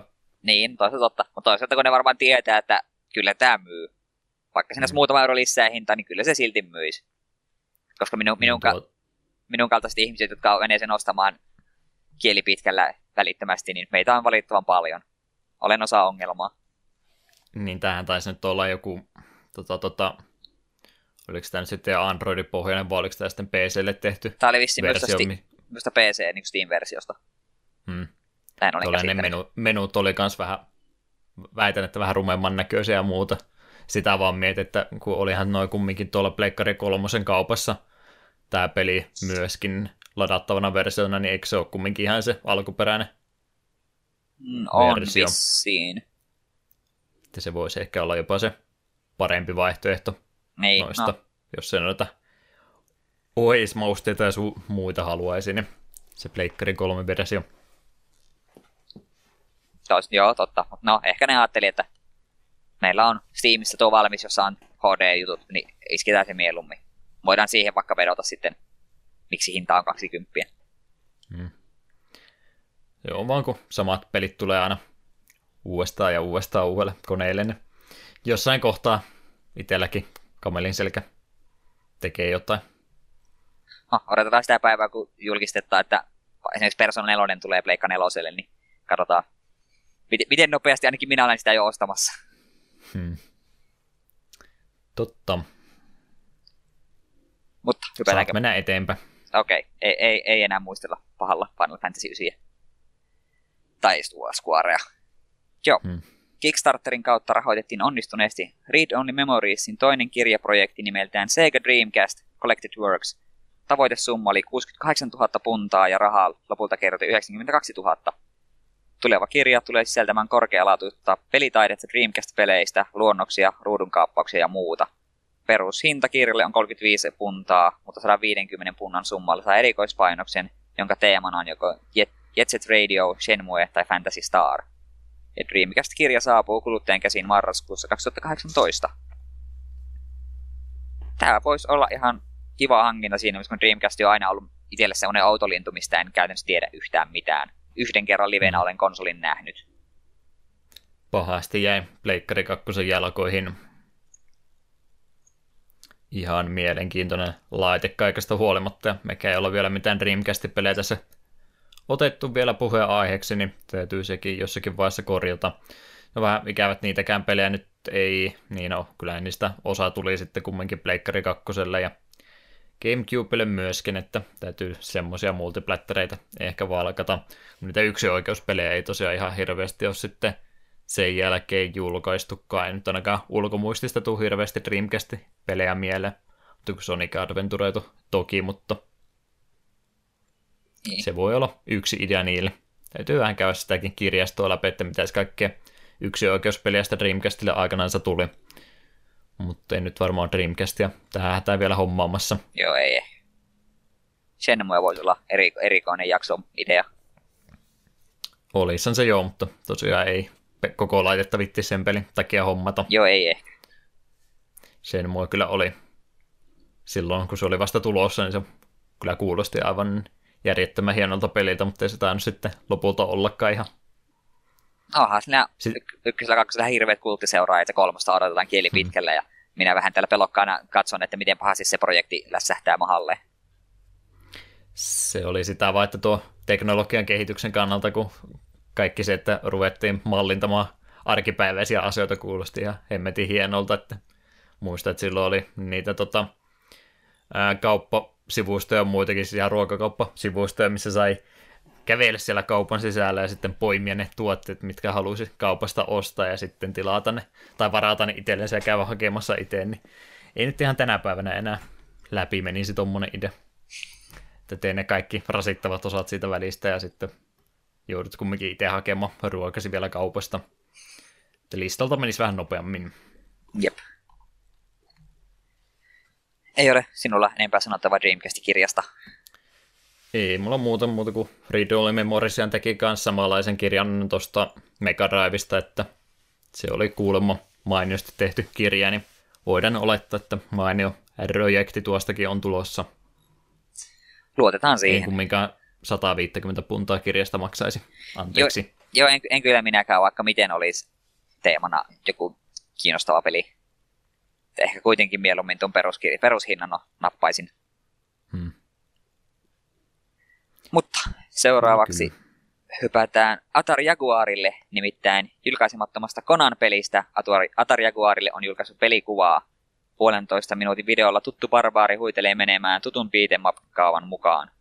Video on aikanaan kuvattu vuoden 1995 Winter Consumer Electronic Showssa ja peliä kehitti Arcade Zone-niminen pelitalo.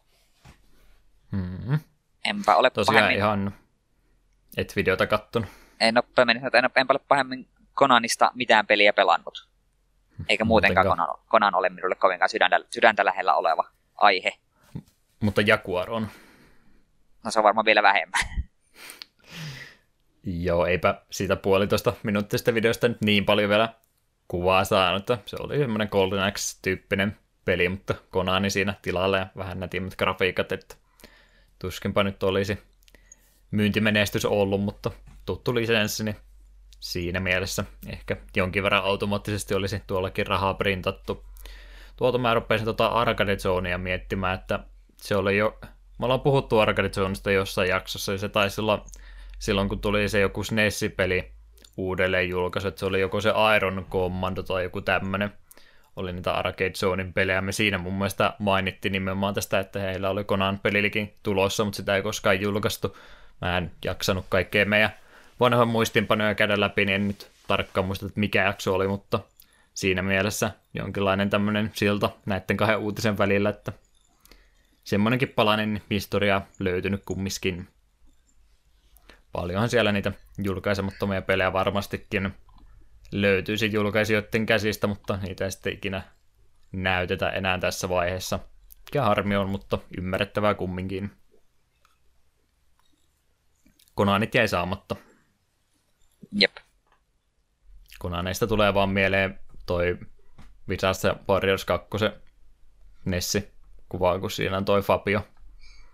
Se on vähän niin kuin Konani. Ei kun kuulen Konanin, minä näen mielessäni Arnold Schwarzeneggerin ja se rupeaa taas naurattamaan minua. Hmm. Et sentä Conan O'Brien. En Conanin puvussa barbarin. Me... Conan O'Brien kyllä miekan karjehommassa olisi aika siisti näkyy. Hmm.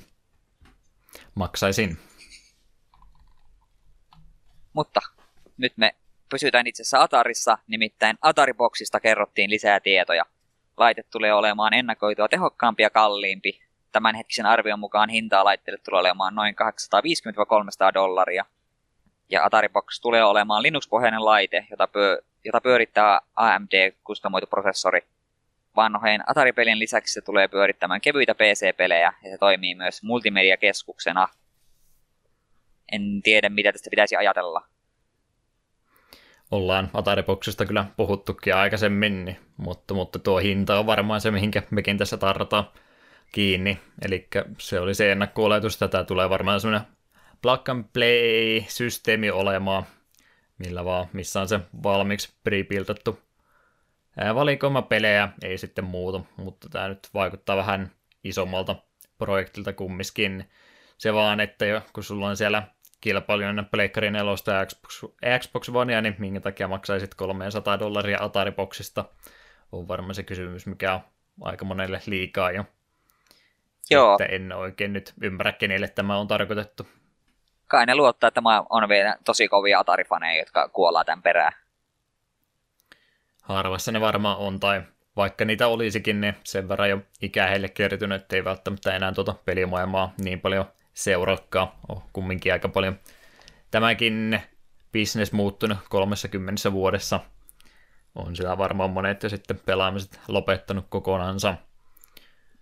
Niin, niin, niin, en oikein nyt sitten tiedä, mitä tästä mahtaa tulla. Me noita multimedialaitteita kumminkin varmasti jokaisesta kotitaloudesta jo tällä hetkellä yksi tai useampikin löytyy, niin en kyllä usko tälle projektille kovinkaan valoisaa tulevaisuutta samalla kannalla olen. Vähän, vähän vaikea nähdä, että tuosta tulisi mitään muuta kuin floppi.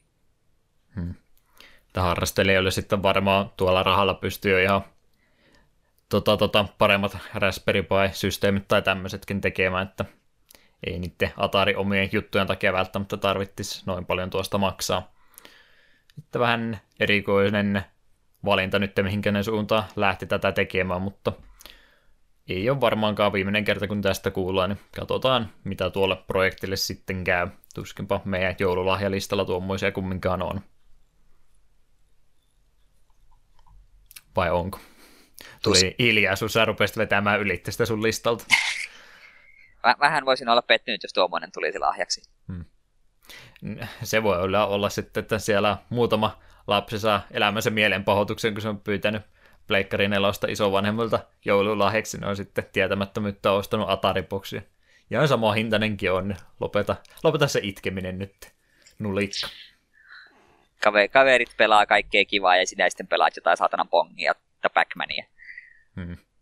Kyllä sillä kuulemma Minecrafti pyörii, että eikö se ole lapsille nykyään tarpeeksi? No se on kyllähän totta. Ei ollut Minecraftia silloin, kun me oltiin lapsia. Silloin piti itse leikoista rakentaa kaikki. Niin, tai mennä ulos. Vielä villimpi ajatus. Leikojen kanssa. Tai käpylehmiä piti rakennella. Kouluun piti hiihtää kesäisiä ja kaikkea muuta. Höpö, höpö. Pikauutisia meillä nyt ei tosiaan ihan hirveästi ole, paitsi tämä pakollinen segmentti titrittidi. Hashtag Dragsterwatchi täytyy ehdottomasti aina antaa tilannepäivitykset joka jaksossa, kunnes me saadaan tähän kaikkien aikojen suurimpaan mysteerin joku vastaus. Valitettavasti sitä vastausta meillä ei vielä tässäkään jaksossa ole. Hirveästi sivuja Twin Galaxy sinne uutisointiin tai väittelyyn tästä on kertynyt yli 30 sivua reilussa viikossa, mikä on ihan mainio suoritus ottaa huomioon, että tuo alkanut kumminkin jo alkukesästä. Pännejä siellä on muutamille ihmisille jaettu ja salaliittoteoriat jyllää entisestään ja kaikkia muita kirosanoja heitellään puoli ja toisi, että erittäin sivistyneesti ollaan kumminkin käyttäydytty. Ei, ei tosiaan mitään sen uudempaa tilannepäivitystä Dragster-pelin ympäristä tosiaan ole tässä ollut. Niille tosiaan, jotka ei viime jaksossa kuulu, niin kyseessähän on tuon ää, Atari 2600 sen Dragsterin maailmanennätys, mitä tässä nyt väitellään. Onko se 551 aika todellinen vai onko se väärin perustein sinne ennätysten kirjoihin aikanaan 80-luvun alussa lisätty, niin, niin ei nyt ole mitään uutta tässä vaiheessa tullut. Ei ole Rogersi vieläkään ilmoittanut, milloin yritetään tuota ennätystä toisentaa, eikä ole myöskään Twin Galaxiesin pääjehu ei ilmoittanut tästä kolmannen osapuolen tutkimuksesta vielä sen enempää, että voipi olla, että saadaan tätä ratkaisua vielä odottaa pitkä aika. Mutta ei se haittaa, mä oon väsymätön Raxter Watsin päivittäjä, seuraaja, oikeudenmukaisuuden puolustaja. Mä en luovuta ennen kuin me ollaan saatu totuus kaivettua julki. Sen mä lupaan teille. Tai sit se vaan tykkäät nauraa ihmisiä, jotka väittelee tästä asiasta. Mm. Joo, en sano, etteikö tästä saisi vä- välittää, mutta jotkut välittää ihan liikaa. Jotenka siinä itse asiassa taitaa meidän uutissegmentti nyt olla kaikessa kauneudessaan, koska ROM Hackingin puolellakaan ei uusia fanikäännöksiä nyt vanhoista peleistä valitettavasti viime viikkoina ole ollut. Ne joutuu Eetu skippaamaan senkin segmentin nyt en tässä kokonaan. Japania. Surullista. On ikävää, on todella ikävää. Ei me olla varmaan mitään se jännempää skipattu tässä nyt sitten, jos ei sullekaan mitään mieleen tule. Tuo oli toi Final Fantasy 9 nyt varmaan se iso juttu, mitä tässä on viikon sisään tapahtunut. Joo, eipä tässä nyt ole kyllä mitään sellaista isompaa ollut. Tämmöisiä ongelmia tästä aiheutuu, kun ollaan tämmöinen vähän tietympään aihealueeseen keskittyvä podcasti, mutta ei se mitään. Ei tarvitse jokaisen jakson olla kaksi ja puoli tuntinen, niin mennään tällä kertaa varmaan pikkasen vähemmällä. Joten minulla ei ole enempää, ei tulla ei ole enempää. Kuunnellaan Golden Sunista kappaleet Snow Covered City versus Saturos ja ruvetaan sitten kyseisestä pelistä puhumaan hiukan enemmän. Joten pieni breikki ja sitten aloitellaan.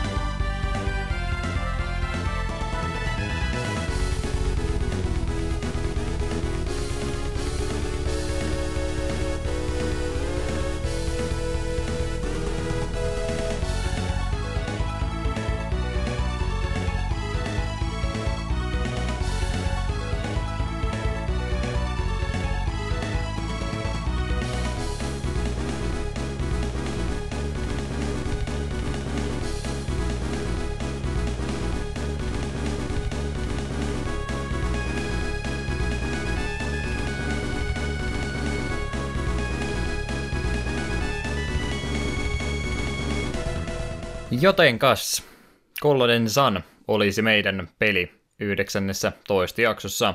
Game Boy Advance-peli. Onko toinen lajiansa? Mario vs. Donkey Kong oli yksi. Tämä on varmaan toinen. Joo, ei GBA on ollut enempää vielä. Eli toinen edustaja nytten. Ja huomattavasti isompi versio nyt verrattuna mitä, mitä se edellinen oli, ja ylipäätänsäkin tämä taitaa olla isoin peli, mitä me ollaan nyt tässä podcastissa käyty. Ainakin itse käytin, käytin tämän pelaamisen mm, melkeinpä kaksinkertaisesti enemmän kuin toisiksi eniten, mitä tässä nyt on ollut. Ainakin näin haluaisin väittää, eli ihan sai ei nyt koko viikon kaikkia vapaita tunteja, mutta aika paljon sai iltoja käyttää tämän pelin pelaamiseen, niin siinäkin mielessä on tullut nyt sitten ainakin tuohon pelaamispuoleen panostettua paljon enemmän kuin missään muussa aikaisemmassa jaksossa. Mutta... Väit, niin väittäisit varmaan tämä tai StarCraft ollut isoimmat. Mm, ehdottomasti. Tota, tota, sun valintahan tämä oli, niin miksi sinä teit tämän minulle? Tein tämän siksi sinulle, että Tämä on perinteinen IRPG, jota en ollut jostain syystä aiemmin pelannut, ja suorastaan hävettävää, että en ollut vielä pelannut, niin nyt oli hyvä sauma se pelata. Eikä oltu JRPGtä muutenkaan vielä podcastissa käyty läpi, että Final Fantasy Adventure oli lähimpänä, mutta sekin oli enemmän action-painotteinen kummiskin, niin nyt on ihan sitten puhdasvedinen genren edustaja sitten vihdoin viime meillä käsittelyssä. Ja kuten itse tuosta kentästä muutenkin voi päätellä, niin on vähän semmoinen, että tämä vaatii sitten pikkasen enemmän omistautumista, niin senkin takia ei voida valitettavasti ihan joka jaksoon ottaa tämmöistä peliä, koska aika paljon aikaa vaatii, mutta nyt oli sopiva hetki, niin mikä siinä pelaillessa oli. Jep, ja tämäkään ei nyt niin kauhean pitkä japsirpeeksi ollut.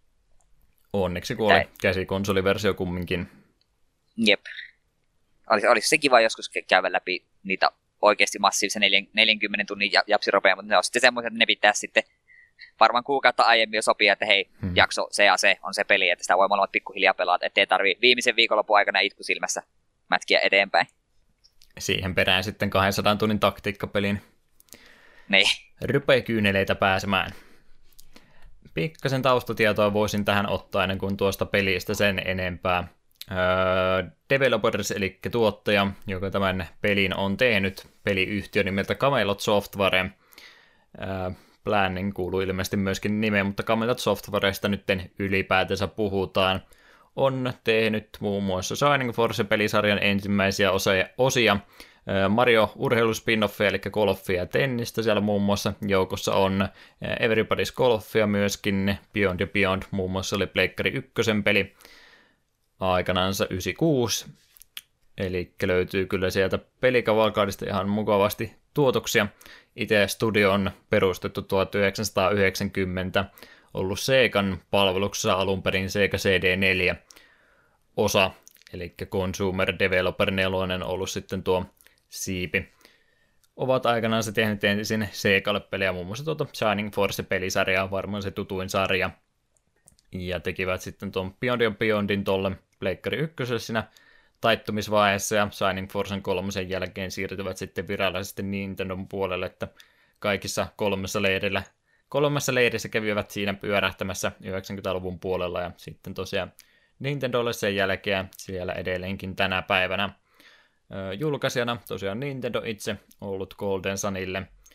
Ohjaajana pelille toiminut Shuko E. Takahashi on Hirojuki Takahashin veli, on samoja pelejä, tosiaan molemmat henkilöt tehneet ja myöskin ovat sitten yhdessä tuonne Camelot Softwaren kaksi pää heepoa siellä niin.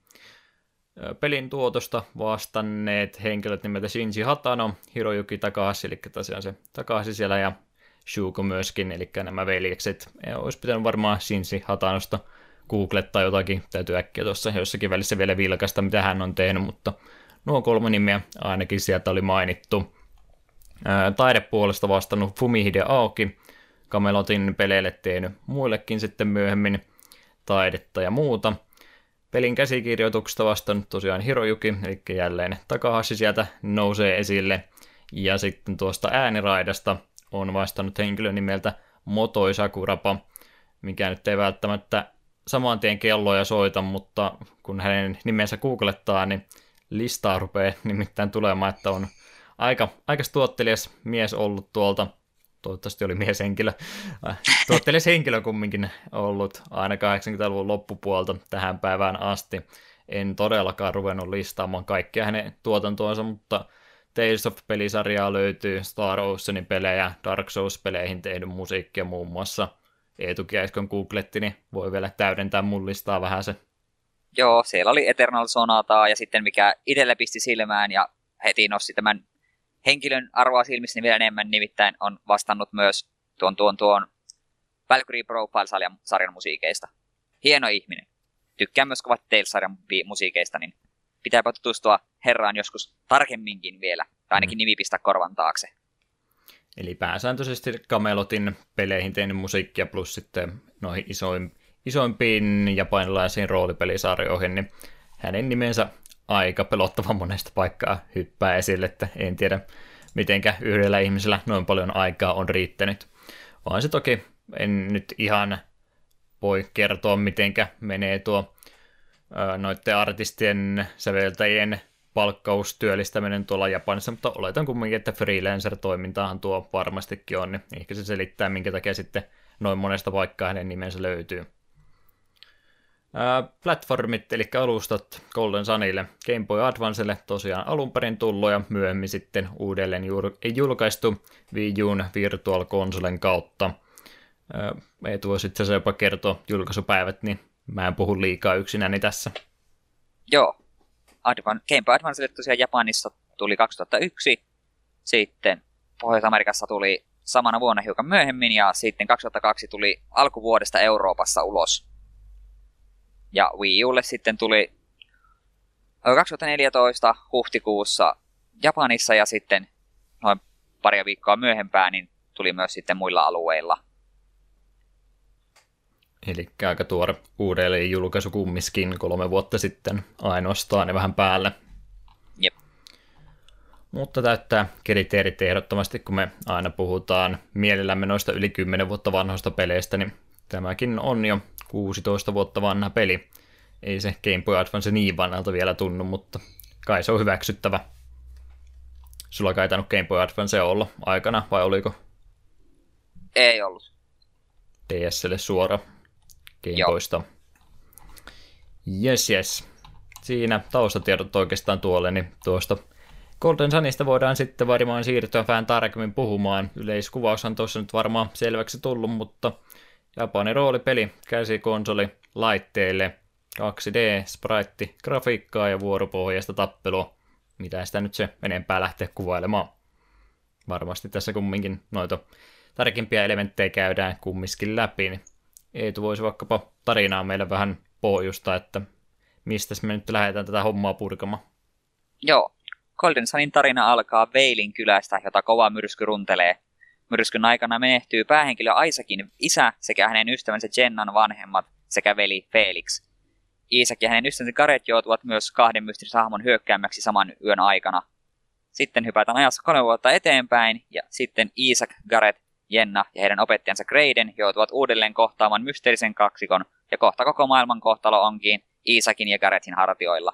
Ja sitten kun kylästä lähdetään, niin heidän, myöhemmin heidän seuransa liittyy myös telepaatikko Aivan ja parantaja Miia. Sen tarkemmin emme halua tarinaa teille spoilata. Hmm. Paitsi ehkä jonkin verran, mutta katsotaan mitä tässä mieleen juolahtaa. Se vielä ihan muistutuksena, että ainakin mun oma tahto on ollut, että me ei ihan hirveästi näitä pelejä viitti tässä puolelta, koska mun hartain toive tällä podcastilla on se, että tämä innostaa ihmisiä sitten kuuntelijoita kokeilemaan näitä pelejä itsekin joissakin vaiheessa, mutta ehdottomasti nyt jonkin verran täytyy käydä läpi, ettei vaan koko ajan puhuta asian vierestä. Mutta mitä tuossa jakson alussa muutenkin puhuttiin tropeista ja muista kliseistä, niin tuo aloitussegmentti tälle pelille oikeastaan sisältää jo sen kaiken mahdollisen kotikylä tuhoutuu ja perheenjäseniä kuolee ja sitten pitäisi nuorten ihmisten lähteä elämänsä isommalle seikkailulle siinä alaikäisenä. Tietysti. Eli kaikki mahdollinen, mitä mahtaa Aisakin tänä eikö ne jotain 6-17, niin siinä tuntuu olevan. Yleensä nuo JRPG-sankarit on justiin sitä about täysikäistä luokkaa, jos oikein muistan. Jotakuinkin joo ei sitten siinä vaiheessa, kun tulee täysikäiseksi, niin ei ole enää kelvollinen pelastamaan maailmaa. Mm, ei ole. Se lukee se jossain. Tota, muuten on tämä oma vanheneminen hyväksytty, mutta se aina ahistaa, kun tekee mieli JRPGtä pelata, niin ne ei ole kumminkaan ne sankarit ikääntynyt niissä ollenkaan, että ne on edelleenkin niitä 18-vuotiaita. Niistä ei ole jo vähän aikaa mennyt, niin toivoisin tähän jotain muutosta, kiitos. Mutta ei se Golden Sunilta pois, en mä sillä nyt ruvennut. Kohan vaan halusin ne. mainita tosiaan, että itse tuo alkuosa tuolla pelille, mikä on aika pitkä toi varsinainen, no ei nyt ehkä tutoriaali ole oikea sana, mutta kumminkin tuommoinen alkukappale tuolle pelille, niin oikeastaan ei mitään nyt ruveta pyörää jälleenkään kerran uudestaan keksimään, vaan semmoinen varsin perus, perusmuotoinen startti tuolle pelille, että alussa aika paljon tekstiä sitten sinä heti eka luolastokin tulee oikeastaan sen sun kotikylän aikana, mikä on turvalliseksi tehty, ettei siinä nyt kovinkaan helposti henki lähde. Mutta sitähän se on vähän, noin JRPG, ne on aika lailla tarinavetoisia tai tekstivetoisia se ensimmäinen tunti tuosta pelistä, ja ei ole Golden Sunikaan siitä poikkeus, että aika paljon siinä tarinaa isketään sulle heti ensimmäisen tunnin aikana, ja sitten se peli rupeaa vasta sen ekan tunnin kahden jälkeen paremmin avautumaan.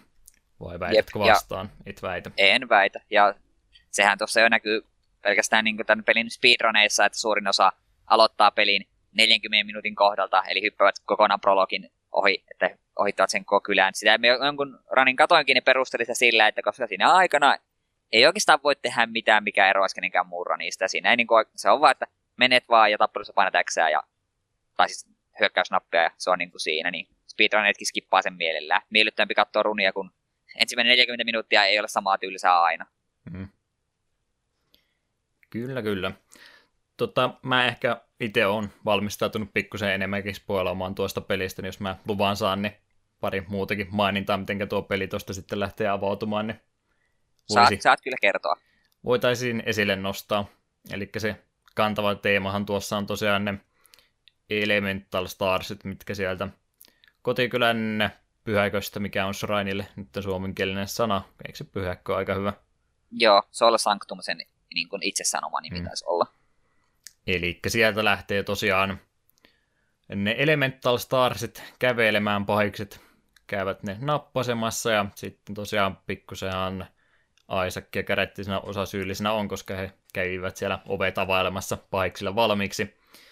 Ja ne on sitten ne Elemental Starsit, onko ne se alkemia nytten lukinut niillä systeemeillä vanhat nuo adeptit aikanansa ettei pääse normaali ihmiset sitä alkemia käyttämään, ja, ja tosiaan sitten pahekset haluaa ne tämän salatun taika-jutun, eli alkemian tässä sitten vapauttaa, ja he rupeavat sitten ympäri maailmaa matkustelemaan niiden majakoiden, eli lighthouseen perässä, perässä, jotka ne haluaa sitten sytytellä.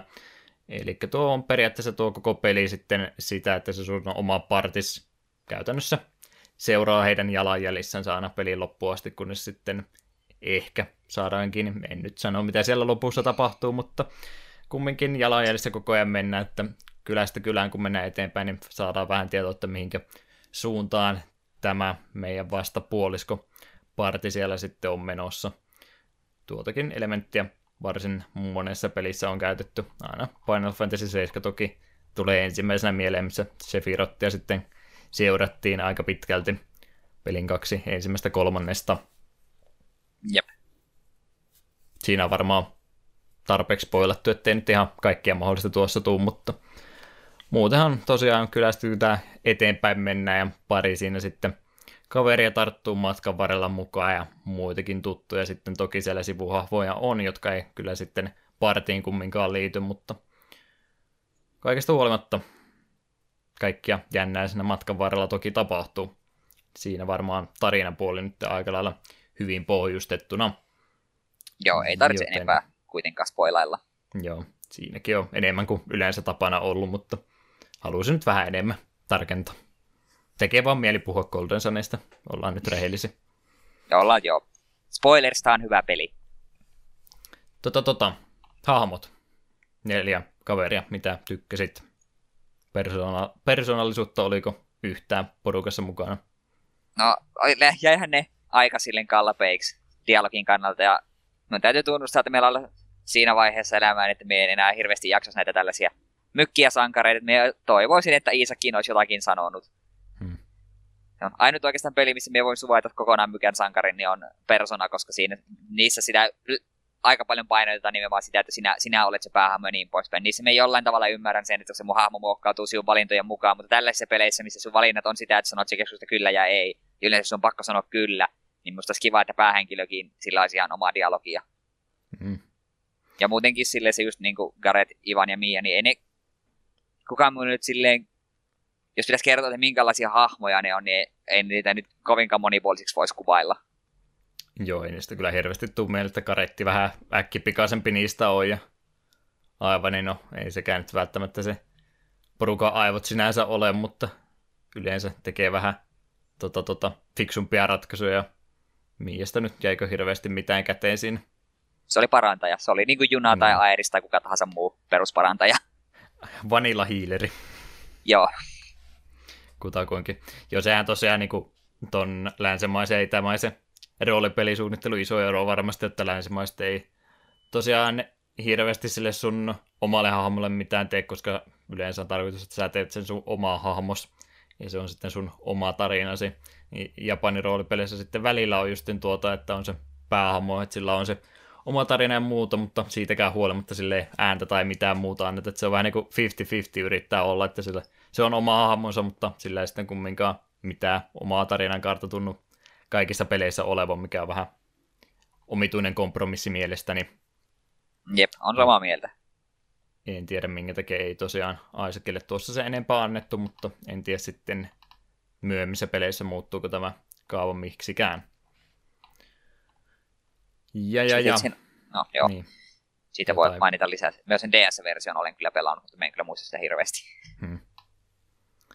Pelimaailmahan sitten on ihan tuommoinen suht perus eurooppalainen keskiaikainen meininki, että linnoituksia, miekkoja, harniskoja, muuta tämmöistä velhoa ja muuta on, että siinäkään mielessä ei, ei mitään uutta lähdettäessä varsinaisesti kehittämään, että varsin tuttu ja turvallinen oli tuo tarina ympäristökin siinä.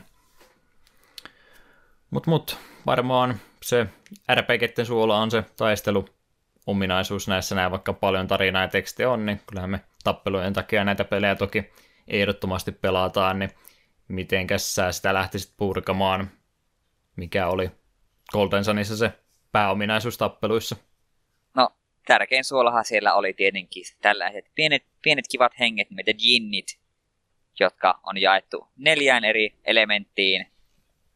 Tuli, käytän, no, tuli vesi, maa, ilma, ja sitten miten nämä nyt meni, ne, ne oli, Venus oli maa, Mars oli tuli, Mites Merkuri ja Jupiter, kummin päin ne meni? Meni menikin ne muista? Just toisinpäin meni. En sano kummin päin, mutta toisinpäin vaan. En mennä nimittäin itsekään muista kumpi oli kumpi ne. Olisiko Merkuri ollut vesi ja ilmalliste Jupiter? Sovitaan, että se oli näinpä. Joo, kuitenkin täällä pelin aikana partiin liittyy tällaisia jinnejä, jotka jo, jo, jokaisella on oma elementti ja efektinsä, ja näitä saa sitten hyödynnettyä eri tavoilla. Lähinnä ehkä se tärkein, että siellä voit hahmoon kiinnittää jinnin, jolloin se no, vaikuttaa siihen, että mitä spellejä siellä osaat, vaikuttaa sun statseihin, ja sitten jo tietyt yhdistelmät nostaa sitten sinun, tai muuttaa sinun klassia, joka totta kai myös sitten vaikuttaa lisää, lisää sun statseihin ja öö, taikoihin. Ja ettei systeemi olisi liian yksinkertainen, niin sen lisäksi taistelussa siellä voit releasata jinnin niin kuin hyökkäyksen lomassa, ja jokaisella jinnillä on se oma erikoisefekti. Esimerkiksi heti ensimmäinen lint taisi ihan vaan tehdä damagea.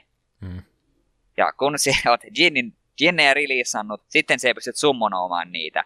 Ja jos sulla on esimerkiksi neljä Venus Jinniä vapautettu, niin voit summonoida semmoisen ison maa-elementin summonin. Ja, ja, ja, mitäs vielä? Niin, no se, ehkä se tärkeintä, kun se releasaat Jinnin taistelussa, niin se todellakin lähtee sitä hahmosta irti, joka sitten vaikuttaa sen klassiin ja statseihin ja myös pelleihin, mitä se osaa. Ja sitten kun sä oot summonoinut kyseiset Jinnin, niin sitten siinä menee muutama vuoro, niin se kiintyy takaisin hahmoon. Tämä on niin tämän pelin mielenkiintoisin ominaisuus, näitä jinneillä leikkiminen niiden, niiden hyödyntäminen. Oliko jotain, mitä menet systeemistä unohdin? Ei varsinaisesti, että oikeastaan symbioosissa elää tuon klassisysteemin kanssa tuossa pelissä. Eli jokaisella hahmolla on periaatteessa niitä hahmoluokkiakin, jotka sitten määräytyy sen mukaan, mitä diinniä sä oot niille kiinni siinä laittanut. Että Isaac ja Käretti on ne melee-hahmot tuossa noin, mutta niidenkin välillä pystyy sitten sen mukaan, mitä Dwinniä laitat kiinni, niin pikkusen vaikuttamaan, mitä taikoja heiltä sitten valikoimistaan löytyy. Ja aivan ja Mia sitten on niitä kästäreitä. Aivan ehkä vähän enemmän se hyökkäyspainotteisempia. Mia on sitten se sun dedikoitu hiileri. Toki siitäkin pystyt muuttamaan, jos haluat jollain muulla hiilata, niin sekin käytännössä onnistuu, mutta jokaisella on semmoinen perus oma vahvempi elementtinsä tai minkä ympärille ne on ehkä tarkoitettu käytettäväksi, mutta siitäkin pystyy sitten poikkeamaan, jos niin haluaa. Jep, ja tämä peli siinä mielessä yrittää vähän sinua kontrolloida, että jos sulla on neljä jinniä, niin sulla on pakko olla jokaisella hahmolla yksi jinni. Et voi, et voi työntää Iisakille kaikki neljä jinniä, että se haluaa, että se pidät niitä silleen tasapainossa. Hmm. Joka on toisaalta ihan fiksua. Toisaalta vähän raivostuttavaa. Niin kyllä ne tosiaan kannattaa kaikilla jotain olla, että ei tosiaan yhdellä hahmolla voi kumminkin yhden vuoron vaan kerrallansa vetää, niin kannattaa aika tasaisesti niille kaikille sitten noita vaihtoehtoisina antaa. Tosiaan sitä Jinniistä, kun niitä käyttää siinä, niin mä muistan, että kumpi, kumpi on release ja kumpi on summo, niin mä vaan sanon, että kun käyttää niitä, eli siellä nappasee sitä ensin kiinni, siellä tosiaan on aika monessa ihan puolesta damagea, mutta siellä on sitten niitä party vaidi ihan buffejakin sieltä attack poweria vaikkapa nostaa tai defenseä nostaa, hiiliä löytyy, muuta vastaavaa. Sitten statuselementtejä pystyy vihollisia stunnaamaan ja mitäs kaikkea muuta siinä. Sitten niitä onkaan Delusion muun muassa. Ja muutenkin sieltä löytyy, että niistäkin sitten sitä monipuolisuutta toki löytyy, ettei tarvitse ihan sitä perusnormia, että kenillä käyttää. Ja taikapuoli tosiaan sitten, eli se Psy-energia, mitä pystyy myöskin nuo haamutsi tuossa pelissä hyödyntämään, niin se on sitten kanssa yksi kolmas elementti tässä näin, jos ei normi hyökkäyksellä tai summonilla halua tehdä, niin klassin perusteella menee sitten, että mitä taikoja sieltä löytyy. Muun muassa jos pistää niitä tuli tota, tota, elementtejä karetille, niin sieltä sitten löytyy tulityyppisiä taikojakin tai meleilyöntejä näin esimerkkinä sanottakoon. Jep. Tämänkin pystyisi monella eri tapaa ja varmaan vähän simppelimminkin selittämään, mutta tässä järjestyksessä nämä asiat ainakin itselleni mieleen tulee. Eli ihan normi ättäkit, taijat, jotka tu- tulee jinnien perusteella, ja jinneillä on sitten omat ominaisuutensa. Ja kun jinniä on käyttänyt jonkun tietyn määrän, niin niillä pystyy sitten tekemään vähän isompia summoneita, kuten Final Fantasyissa vaikka olisi Guardian Forcet ja summonit muutenkin, niin suht samanlaisen isomman animaation sinä tekee ja aika paljon vahinkoakin sitten lopuksi. Jep, Ite ja voit... voi myös niin. käyttää ja defendaa, mutta defendille nyt hirveästi ei iloa tuossa pelissä ole. Joo, ei hirveästi. Itse taistelusysteemi sen voisi sanoa, että tämä toimii vähän samalla tavalla kuin ensimmäinen Final Fantasy siinä mielessä, että sun kaikki hahmot hyökkäämään yhden vihollisen kimppuun, ja se vihollinen kuolee kesken öö, sen niin kuin vuoron, niin sun muut, muut sitten jäljellä jääneet nuo tyypit käyttää automaattisesti defensee. Se oli semmoinen, että kesti vähän aikaa tottua siihen. Eivät sentään tyhjää hakannut. Jotain sentään tekivät, kun defendasivat, mm. mutta sitten monta kertaa oli, että tulee kriittinen isku semmoiseen paikkaan, että ai tuo kuolikin nyt yhdestä, nyt mun loppuparti vasten defendaa, kun tuolla on tuo yksi vieressä oleva vihollinen vielä hengissä. Mikä nyt yleensä saattaa kuulostaa vähän ikävältä, mutta onneksi tuossa nytten Yleensä possit on sitten yksi possi kerralla, että harvemmin siinä tulee niitä huteja ja perus normi random encounterit on yleensä sen verran helppo, että se nyt ei hirveästi haittaa, vaikka siellä pari hutia tuleekin. Nopsaan sitä sellaisena sitten oppiikin, että montako hittiä ne pystyy ottamaan, niin ei siinä montaa yritystä tarvi random encounterissa ottaa, kun tajuaa, että montako paljonko pinnaa tuohon tarvii sisään pistää, että se kuolee. Jep, lähinnä sen eka kerta, kun tuli vihollinen vastaan, niin ei sitten tiennyt. Tai jos viholliset toimii kummassa, kun viholliset osaa defendata, niin sitä kävi aina välillä. Että minulle, että ajattelin, että no niin, nämä iskee tuon vihollisen kimppuun, niin se kuolee loput iskee tuota, niin sitten se vihollinen päättää, että no minäpä defendaan nyt, niin minä en kuolekaan vielä. Ja sitten sit se sotkee, sit se sotkee minun matematiikkaa seuraavalle kierrokselle, että kenen pitäisi syökätä minnekin. Ei nyt iso se... vaiva, mutta kuitenkin semmoinen, jolle välillä puin nyrkkiä. Niin. Hmm. Se tuosta taistelusysteemistä mä ehkä sanoisin se ainakin itse väittäisin huonoksi puoleksi, että mitä pisemmälle tuo peli menee, niin tuntuu, että nuo diinit ajaa niin kuin kaiken muu ohi, että perusnormiattakeille ja perustajoille ja sitten enää pelin endgame-puolella mielestäni hirveästi käyttöä ole. Oliko sulla erilainen kokemus tämän suhteen itse, nimittäin ainakin tämä sen aika lailla 95 prosenttisesti vaan jinniä käyttää sitten enää viimeisissä tappeluissa. No joo, aika pitkälti perusvihollisia vastaus oli sitä loppupuolella, että spämmäsin vaan AOE-spellejä mm. välillä kutsui jinnejä. Kun lähinnä oikeastaan kaikki hahmot sai jonkin sortin AOS-pellejä, niin se kun niitä kaikki, no niin, käytä tätä, käytä tätä, käytä tätä, niin kaikki viholliset kuolee sun edestä. Että perusisku kyllä jäi aika vähälle käytölle. Herkästihän se noissa peleissä sillä kyllä käy. Mutta mut se on ehkä se myöskin, no vielä isompi oikeastaan se Ginnin lisäksi, mistä sitten aiheutui se mun murheenkryyni tässä pelissä. Mä olin peli aloittanut ei tuo ennen ja sitten me oltiin aika pitkään rintarinnan mentiin peliä loppuun kohde, paitsi sitten ihan lopussa kävi sillä tavalla, että Eetu veti viimeiset bossit suht näppärästi, mutta mä jäin sitten ihan jumiin siinä pelin loppupuolella, ja se johtuu oikeastaan noista jinneistä kokonaan, koska nehän ei automaattisesti liity sun partiin, vaan ne on täytyy sun itse löytää tuon pelin varrelta. Saattaa olla jossain luotaston sivupolussa, saattaa olla maailmankartalla, monessa kylässäkin saattaa olla joku pieni pusle, mikä sun täytyy ratkaista, että sä pääset sieltä jonkun talon katolta se hakemaan. Niin, niin mulla oli sitten käynyt sillä tavalla ikävästi, että mun hiileri, eli Mialle ei ollut sitten tullut tarpeeksi niitä sen elementti, eli vesielementin jinnejä. Niin, niin. Se, miten sä niitä jinnejä sinä käytät, onko ne sulla releasattuna vai ei, niin vaikuttaa myöskin niihin sun taikoihin, miten, mitä sä pystyt siinä käyttämään. Niin mä olin jotenkin onnistunut niin ovelasti asettelemaan ne jinnit itselleni, että se klassi vaihtui aina joksikin muuksi kuin klerikiksi, mikä johti sitten siihen, että mun ainoa hiileri ei osannut hiilata ollenkaan. Niistä tuli hiukan ongelmia viimeisen bossien aikana, kun menee viisi vuoroa et, ootellessa, että pääsee seuraavan kerran hiilaamaan. Sä olet vähän paremmin tämä hoitanut, mutta itsellä Joo. kävi tuolla tavalla. Me itse asiassa pitäydyin just siinä, että me pyrin pitämään kaikilla vaan niitä jinnejä, mitä niillä sitä omaa elementtiä. Ja jossain kohtaa, kun se meni epätasaisesti, niin sitten me vielä tein sille, että me automaattisesti releasasin, kun se pystyi valikon kautta myös releasaamaan jinnejä, niitä oli suoraan niin kuin summonoitavana, niin me releasasin kaikki, että kaikilla oli vain ja ainoastaan aina omia, oman elementin jinnejä, hmm. just tuon takia. Me, me jossain vaiheessa, jossain vaiheessa ajattelin, että voisi jossain jo, ruveta pyörittelemään jinnejä ja etsiä kivoja kompoja, ja sitten me ruvetin miettiä, että tämä menee alkaa mennä vähän ehkä turhan sekavaksi, että jos me kaikilla vaan oma elementin, niin homma pysyy simppelinä eikä tule just, tu- just tuollaisia release-ongelmia. Hmm.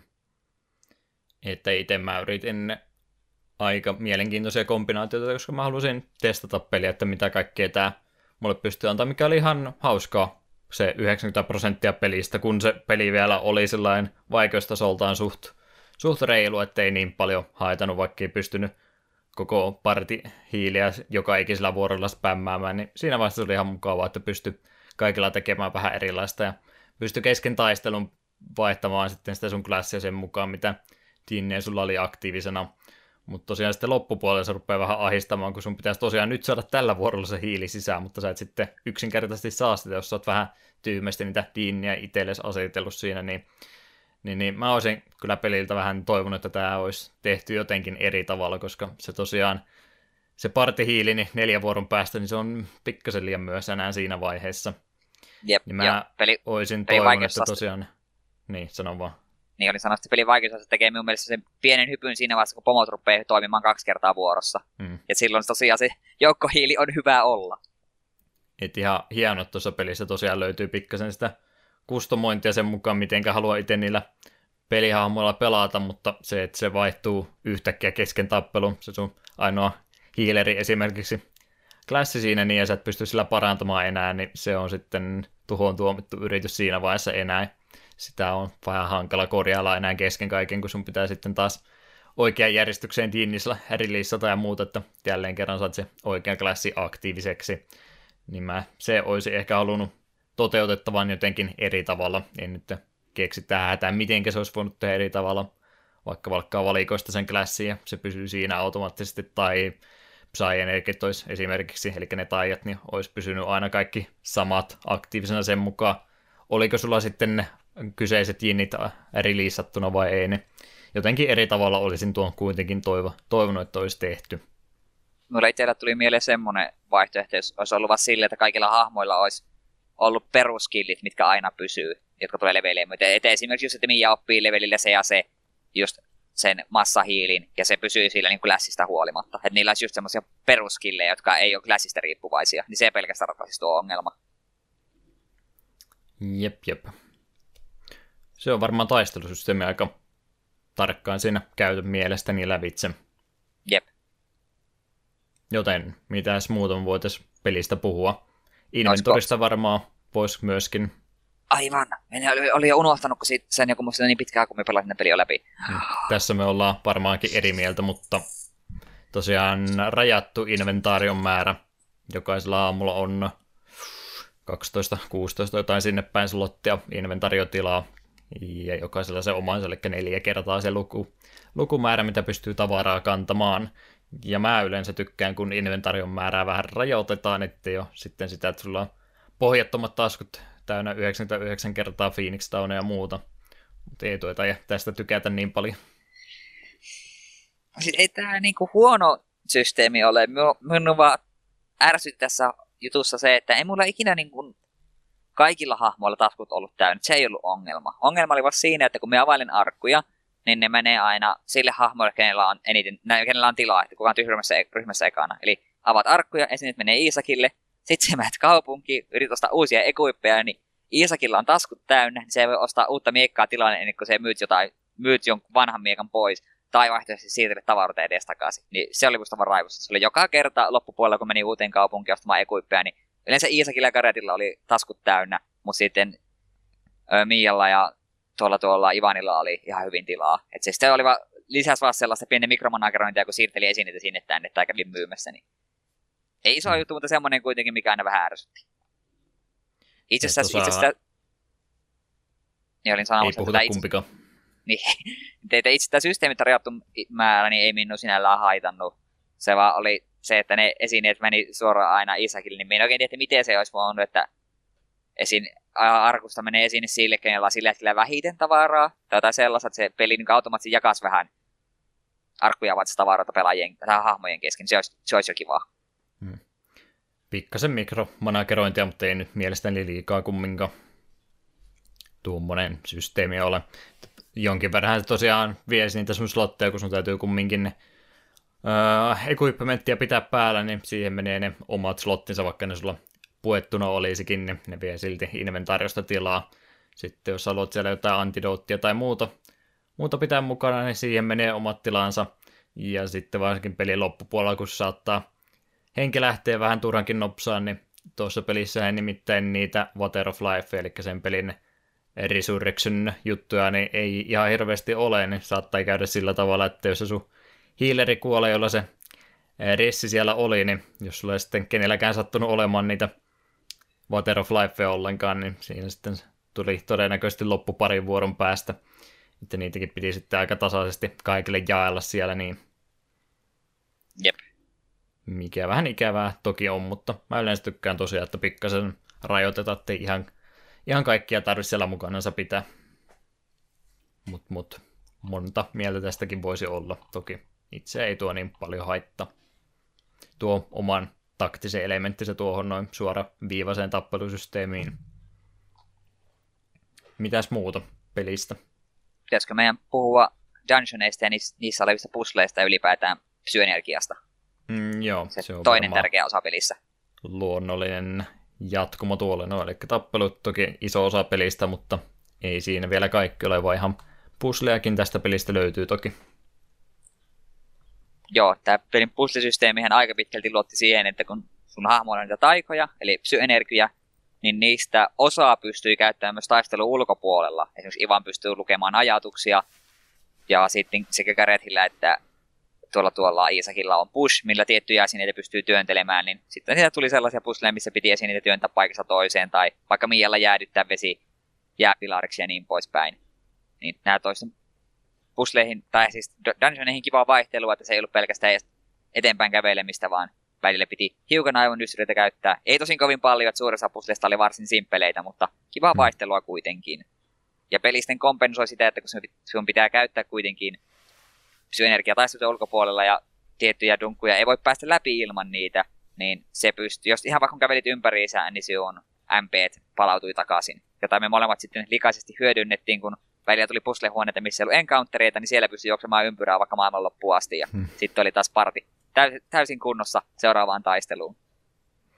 Näppärästi manat takaisin siinä, niin se aika hyvin tuo peli kyllä siinä ne kaikki tärkeimmät Psyenergit näyttää jonkinlaisen tutorialin voimi, että miten niitä pystyy käyttämään, mutta on siinä yllättävän monta semmoistakin taikaa, mitä sitten ei tosiaan kerrota ollenkaan, että mihinkä niitä pystyy käyttämään, varsinkin pelin lopulla yksi sivu dungeoni, missä sitten pitää melkein, melkeinpä kaikkia niitä hyödyntää, että pääsee loppuun asti, niin siellä on monta semmoista taikaa, mitkä meni multa kokonaan ohin tuo pelailuaikana, piti sitten backtrackata ja käydä hakemassa ne uudestaan, tai ekaa kertaa siis toki, että kun ei ollut niitä tullut napsattu, että aika paljon niitä pystyy tosiaan hyödyntämään muuallakin kuin itse tappeluissa – tykkäsin kyllä, vaikka joutui sieltä toki menun kautta ne aina poimimaan ainoastaan kaksi nopsaa painiketta L ja R pystyy kaksi niistä laittamaan, mutta enemmänkin olisi toki tarvinnut, mutta eihän tuommoista GPStä painikkeita loputtomiin toki löydy. Jep. Itäkin kyllä tykkäsin, se oli, niillä oli, niillä oli ihan kiva leikkiä. Ainut mikä oli se vaan, että kun itse pitäydyin just siinä, että kaikilla hahmoilla oli sen oma elementin jinnejä, niin siis sitä Grow sai energia tarvisi aina välillä, niin sitten mun piti mm. aina heittää niin kuin Gerethiltä yksi tuli tuolle, yksi tuli Ginni tuolle ö, tälle, tälle, tälle Iisakille, niin sai tämän Grown, niin pystyi semmoisia köynnöksiä kasvattamaan, niin pääsi jonkun arkun tai Ginnin hakemaan. Mutta eipä iso vaiva ollut. Eikä se peli tainnut edes sanoa, että mikä yhdistelmä on just, justiin Growta tarvittisi jossakin kohtaa, että miten sen saa, että Jep, täytyy itse selvittää. Jep, no se oli onneksi aika nopsi, tarvisi aika aikaisessa vaiheessa peliä, niin sitten se jos vähän kun testaili, pyöritteli jinneä ympärissä, niin huomasi, että okei, että tuli ja maa jinni, jos on yhdessä, niin silloin pitäisi tulla grow. Hmm. Ihan mukavaa vaihtelua tosiaan luoli, ettei pelkkää tappelua, vaan jonkin verran pulmaakin siellä, että se sun kriittinen reitti yleensä on suht helppo, mutta sitten vähän aivan ystyröitä vaatii, jos haluat kaikki arkut ja muut käydä sivureitit luolista tutkimassa, niin Tykkäsin Jep. kyllä näiden tasapainosta kovastikin. Jep, ja ne kannattaa käydä tutkimassa, kun siinä myös herkästi saattaa löytyä ylimääräinen jinni, ja ne sitten loppupuolella peliä on todella mukava olla iso kasa niitä. Kaikkia dinneitä en kuitenkaan löytänyt. Etkä ilmeisesti sinäkään. Ei, mulla tuli vaan reilu puoli niistä oikeastaan, että kahdeksan taisi kaikkia olla, ja tuulta tai se seitsemän olla, ja se oli eniten, ja muita oli sitten kuusi tai viisi. Ja mulla kyllä viiestä seitsemää. Mulla tosi vesijinnejä oli eniten. Niitä kyllä muutama löytyi, kun kävi vähän backtrackkaamassa vanhoja alueita uudelleen. Hmm. Mukavaa semmoista lisää tekemistä tuolle pelille niistä ehdottomasti. Mites, mites tosiaan GPA-pelistä kyse, niin graafinen puoli, mennään siellä 16-pittisellä aikakaudella. Oliko millainen fiilinki niiden kannalta? No kyllähän se GPA-peliksi ihan nätti oli. Se oli vaikka itse kun pelasin just tuo Wii, U, Wii Ulla, kun oli tuo Virtual Console-versio, niin se kun oli koko television mittaan venytetty, niin oli pakko käydä vähän säätämässä tuo kuvasuhdetta paremmaksi, koska se näytti suoraan sanottuna aika hirvittävältä al- alkuun. kuvitella.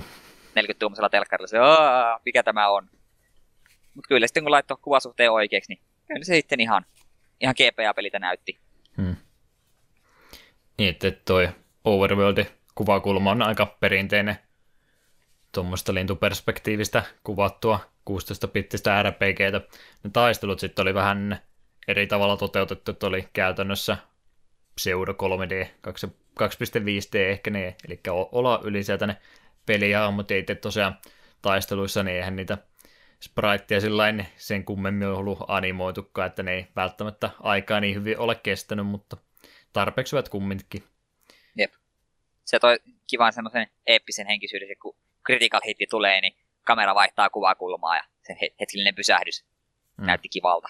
Tai samalla Joo. kun, niin se itse taistelussa, missä sanoi, että tietyillä aseilla oli näitä erikoisefektejä, että ne hyökätessä joskus tuli vaan, että ase X, release and howl, ah, howl, howl, en osaa lausua, ja sitten tulee joku erikoisefekti. Ne toimi vähän critical hittien tyyliin. Ne oli ihan kivoja lisiä. Kyllä, kyllä. Tosiaan on parempaakin nähty, mutta GPA-peliksi ihan mainio mielestäni ei siinä mielessä mitään valitettavaa ole. Jep, ja sitten se itse asiassa kanssa, ja ei san, tai tässä kohtaa sanoa, että myös se toi pelille vähän lisää charmia, kun keskustelussa hahmojen yläpuolella saattoi näkyä sellaisia surullisia puhekuplia ja niin poispäin, jotka väh- vähän antoi hahmoille sentään persoonaa ja keskusteluille mm. vähän sellaista fiilistä. Jep, jep. Vaikeustaso pelillä. Mitä mieltä siitä? Alkupuoli pelistä oli, vaikeustaso oli minun mielestä varsin matala. Et se oli semmoinen aika kiva, että ei mulla game overita tainnut tulla yhtään. Muutama pomotappelu mennessä lähtee vähän käsille, niin vedin vaan niin kuin, lo, niin kuin tallennuksen, tai siis latasin tallennuksen, mutta sitten just pelin loppupuolella, se ehkä viimeinen neljännes, milloin pomot just rupesi ottamaan kahtaa vuoroa, niin, tai kahtaa toimi, toimea per vuoro, niin siinä kohtaa vaikeus teki sellaisen hypyn, että pomotappelut oikeasti rupesi vähän ahistamaan, ja oli aika paljon minulla sitten loppuun meni siihen, että Mia heittelee Wishia tai Wishwellia, jotka on just näitä AOE-hiilejä. Ei niin kuin ylivoimainen vaikeusaste, mutta kuitenkin sellainen selvä hyppy siinä tapahtui. Hmm.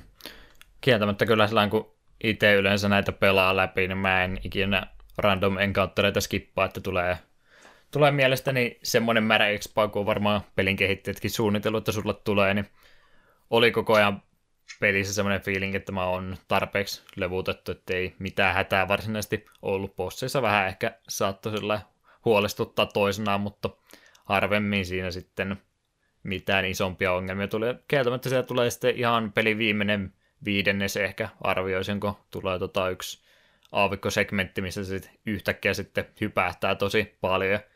Niin pienestä se on kiinni tosiaan, kun annetaan viholliselle se yhden vuoro lisää putkeen, niin se se kyllä tuottaa aika paljon sitten ongelmia siinä kohtaa, että semmoinen iso piikki vaikeustasossa sinne sitten lopussa tulee, eikä se oikeastaan hellitäkään, että se viimeinen osa on semmoinen, että sinne saattaa joutua harkitsemaan joko levuttamista tai jinnien keräämistä tai muuta, jos ei se rupea sujumaan. Sillä tavalla nimittäin itselleni kävi. Joutui se viimeiset kolme, kolme iltaa sinne sitten vähän katsomaan, että onko mulla nyt kaikki varusteet ja muut kunnossa ja niitä siinä sitten keräili ennen kuin meni pelin sitten loppuun vetäsemään. Muuttu sulla meni vähän paremmin. Sä olit tehnyt työsi tarkemmin ilmeisesti siinä peliaikana. Joo, no me jonkin verran kolusin niitä vanhoja paikkoja uudelleen Ginnien toivossa. Ja se ilmeisesti skippasit tosiaan se yhden sidequestin. Piti käydä Varkaiden kylästä eräs heppu pala- pelastamassa. Ilmeisesti joku en nyt ainakaan mieleen tuu, että jonkin verran sen side-contenttia toki on, mutta ei nyt ihan mahottomasti. Maailma nyt onneksi on sillä suht pieni ja portitettu tietyin tavoin, niin siinä ei sitten tosiaan, tosiaan kyllä pystyy aika nopsaan niitä vanhojakin paikkoja kuluamaan läpi. Jep. Oliko sinä nyt ihan näin, kun rupeaa kyselemään pelistä yksityiskohtia, mitä ei olla selitetty, niin siellä oli pohjoisessa se yksi kylä, missä oli portti suljettu. Pääsikö siellä käymään uudestaan enää? Siis se oli just se, mistä se Varkauden kylä. Okei, okay, se oli se paikka justi. Joo, siellä vieressä oli luo, siellä vieressä oli luola, missä oli kanssa lukittu, tai se lukittu portti, mutta se portti alla oli vesilätäkkö, niin se pystyt hmm. Mian Frostilla jäädyttämään sen veden jääpilariksi, nosti sen, sen portin auki ja pääsit sitten tipahtamaan sinne sisään. Joo, mä hoksasin sen puussilla vasta jälkeenpäin, kun mä siinä kohtaa vielä sitä Frostia tajunnut, tajunnut että mihinkä sitä voi käyttää, niin varmaan sen takia jäi se sitten välistä. Joo, mutta sitten sitä itse pelastustehtävää ei pystynyt suorittamaan, kun vasta sitten kun sai sen cloakin vai minkä sai energin, millä pystyt väliaikaisesti muuttamaan näkymättömäksi. Että sillä mm, pääsi sitten livahtamaan, ihan pelastamaan sen hepun sieltä vankilasta. Kyllä, kyllä. No, jos ei tästä tarinoinnista muuta selvää tullut, niin se ainakin, että sivukontenttiakin jonkin verran pelistä löytyy. Jep. Eli vaikeustaso helpohkosta yllättävän vaikea hypähtää loppupuolella, mutta enimmäkseen reilu. Jep, että jos on Miskin. kokemusta japsiropeista, niin kyllä tämä kyllä tää tahdon alla taipuu.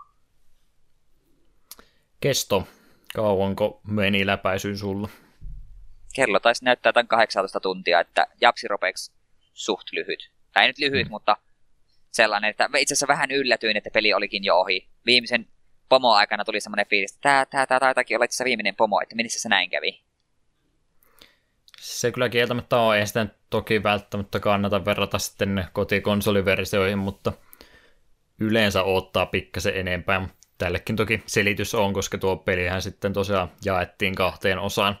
Tarkoitus oli alun perin se yhe, yhteen pelin pistää ja siitä olisi varmaan se 40 tuntia tullut yhteensä, mutta ei tosiaan Game Boy Advancen kasetille näitä molempia puoliskoja mahtunut, niin sen takia tuo peli on pistetty puolivälistä poikki, minkä kyllä huomaakin sitten. Joo, ta- tarina ei, ei nimittäin ko- kovinkaan hyvän conclusionin tuossa kohtaa vielä tulee. Hmm. Tulee to be continued, tulee sähtää ruutuun. Semmoinen välietappi kummiskin, että 20 tunnissa ehdottomasti ihan tarpeeksi oli, mikä itsellä oli, että 18 olisi varmaan itselläkin näyttänyt, jos olisi ekalla yrittämällä vikat bossit mennyt, mutta se pari viimeistä iltaa sitten niistä tuli muutama tunti lisää, että 20 tuntia tai pikkasen alle, niin todennäköisesti menee ensikertalaisella tuon pelin läpäisy, mikä on Game Boy Advance-pelille kumminkin aika, aika mukavasti. On se ihan riittävä määrä. Ja ottaen huomioon, kuinka ikävästi se vaikeustaso siinä lopussa hyppäsikin, niin mä olin oikeastaan vähän iloinenkin, ettei se enää, siitä enää hirveästi jatkunut, että toivottavasti seuraava peli sitten alkaa taas vähän mukavemmissa merkeissä, jos sitä joskus tulee pelailtua. Yes. Musiikkipuoli. GPA ei välttämättä ihan samalle tasolle pääse kuin Super Nintendon musiikit, mutta aika mainiohtahan ne tässä oli kaikista huolimatta. Joo, tämän pelin soundtrack oli varsin mainio. Ollaan ripoteltu niitä suosikkikappaleita ehdottomasti. Puolison toisia tätä jaksoa vielä muutama kappale lisää tuleekin, niin annetaan niistäkin vielä toki lisää esimerkkiä. Ei nyt tiedä, voiko siitä mitään sen kummempia linjauksia ruveta vetämään, mitä subgenre-elementtejä löytyy tai muuta. Että ihan semmoista perusfantasia musiikkia, mitä voisi kuvitella, että tämmöistä pelistä muutenkin löytyy. Jep. GPA on vähän semmoinen tota, tota, musiikkipuolta, onko ontto oikea verbi välttämättä, mutta semmoista omituista kuminaa sieltä GPAn sisältä aina tuntuu kuuluvaa, että se on laadulta vähän heikompi laatusta. En tiedä kuinka kovasti nuo musiikkiraadat on joutunut pakkaamaan vai onko se sitten ihan vaan laitteistosta kiinni, että ei GPAsta ihan samaa saa irti, mutta yleensä en GPA-musiikista ihan hirveästi tykkää, mutta tässä oli sitä parempaa puoliskoa kumminkin. Joten musiikit, kestot, muut on tuossa käyty läpi, niin haluaisin pari nippelitietoa tuossa vielä kertoa ennen kuin tehdään loppuyhteenveto tästä pelistä. Tosiaan tuo jo mainitsinkin, että tosiaan pelihän piti olla yksi iso kokonaisuus, mutta koska se venyi niin pitkäksi, niin se pistettiin sitten puolesta välistä poikki ja toinen osa sitten julkaistiin vuotta myöhemmin. Peli jää siis kesken cliffhangerin päättyy tämä osa, mikä me tässä pelaatiin läpi. Ja tuota peliä oli alun perin suunniteltu Nintendo 64, mutta se projekti sitten lopulta siirrettiin aika varhaisessa vaiheessa Game Boy Advancelle.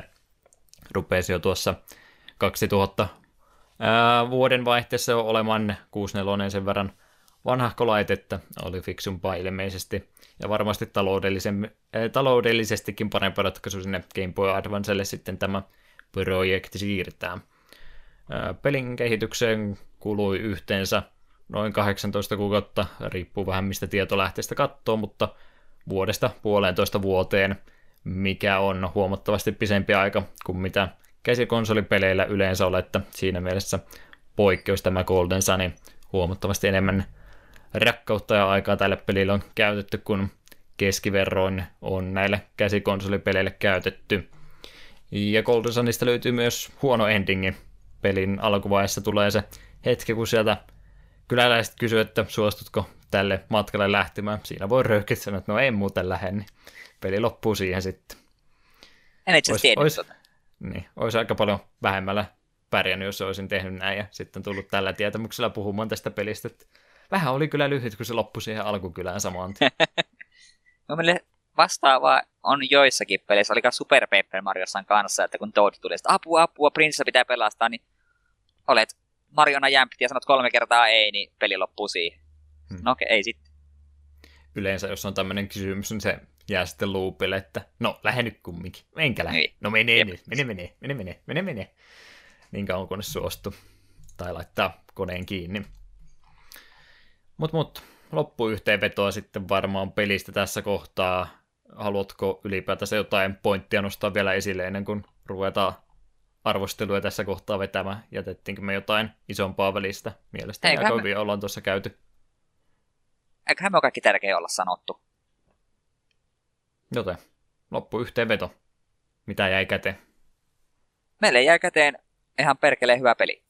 Kyllä meitä ainakin lämmöllä, lämmöllä suosittelen ja väitän, että peleistä, mitä me ollaan tähän podcastiin pelattu, niin tästä tuli minun uusi ykkönen. En oikein tiedä, miten voi sitä paremmin sanoa. Todella hyvä peli. Hmm. Pieniä ongelmia siellä täällä, mutta niin kuin koko, kokonaisuutenaan kyllä niin kuin pärjää mun mielestä sille ver- ihan hyvin vertailussa muihin klassiin noihin vanhoihin japsiropeihin. Hmm. Oletko hirveästi eri mieltä? En ole hirveästi, että en nyt ehkä tosiaan sinne ihan, no siis toki mitä ollaan podcastissa käyty läpi, niin sinne parempien joukkoon ehdottomasti menee. Ehkä nyt ei vertailussa ihan niille kaikkiin isommille klassikoille pärjää, mitä on kronotrikkereitä ja muita tullut, mutta aika lähellä perässä kyllä Golden Sonikin siellä tulee ehdottomasti, että ei kaduttanut näinkin paljon aikaa tähän pelin käyttää. Tykkäsin ehkä pari viimeistä tuntia saatoin Steamin puolella jotain kiukuttelua päästään, mutta mu- muuten siihen asti ainakin niin tykkäsin kovastikin pelistä. Täytyy varmaan mahdollisuuksia antaa vielä noille myöhemmillekin osille sitten jossain vaiheessa. Joten varmaan peukkua ylöspäin molemmilta Golden Sunille tässä tulee. Kyllä. No, jatkoa tosi pelille tuli sitten aika piakkoin. Voisit niistä peleistä vähän kertoa. Joo, vuonna 2002 tuli myöskin Game Boy Advancelle tämä, tämän pelin jatkoosa kautta toinen puoli, joka oli Golden Sun The Lost Age. Ja sitten 2010 tuli DS eli Golden Sun Dark Dawn, joka seuraa sitten näiden alkuperäisten pelien hahmojen lapsia. Olen se on mulla hyllyssä, olen sen pelannut. Ja kyllä sekin muistaakseni ihan mainio peli oli, vaikka en ollut silloin vielä alkuperäistä Golden Sunia pelannutkaan. Kuka meni naimisiin kenenkin kanssa? Ei mitään muistikuvaa. Liian vaikea kysymys. Sen me taisin siitäkin me muistin sen verran, että sekin tuntui loppuvan vähän kesken. Että ehkä sekin sillekin tarkoitus tulee joskus toinen osa, mutta sitä ei ikinä tullut. Niin, eikä tullut Isaacia Smash Brothersinkaan ikinä. Siitäkin ei paljon vali- valitusta löytyi internetin syövereistä. Nyt on vähän ehkä myöhäistä. Hmm. No en minä tiedä, tulihan, se, tulihan kuitenkin tuo Duck Huntingin koira ja sorsani. Miksei Isaac tekisi yhtäkkiä? Ei sitä ikinä tiedä, mitä sieltä vielä tulee. Ei tällä hetkellä tunnu olevan niin paljon tota, viitteitä sen puoleen, että olisi Golden Sunia lähiaikoina tulossa, mutta ei sitä tiedä. On tuo kahdeksankin vuotta aika pitkä aika välissä, niin ehkä se jonain päivänä Golden Sunin juna vielä neljännelle pysäkille lähtee. Jep. Pelattava tuossa itselle kumminkin on jo pari, niin mikäs tässä valittaessa vielä tässä kohtaa. Joten, Golden Sun, onko käsitelty nyt? Eiköhän siinä tullut. Kaikki tarpeellinen. Jep. Joten Itse, ruvetaan... Kaikkein tärkein tulee vielä tässä viimeisenä musiikkiosiona. Niin, ehdottomasti. Tosiaan kaksi kappaletta pistettiin tähän näin. En nyt sano suosikkikappaleita välttämättä toinen. Venus Lighthouse, ihan mainio kappale pelin viimeistä luolastosta, mutta ehdottomasti Spoilers. pelin... Spoilereita tuli tässä kohtaa. Mutta mut, ehdottomasti pelin paras kappale, Isaacs Patleteme, joka on pelin ainoa perustappelumusiikki, mutta siitäkin huolimatta en missään vaiheessa tuohon ainakaan itse kyllästynyt. Joo, se itse? Ei missään nimessä. Se pisti veren pumppaamaan aina, kun se rupesi soimaan. Mm. Menee ehdottomasti omiin suosikkeihin, tappelumusiikkeihin se. Jotenka kuunnellaan ne kappaleet tähän väliin vielä ja ruvetaan sitten tätä jaksoa päättelemään. Joten palataan ihan pian.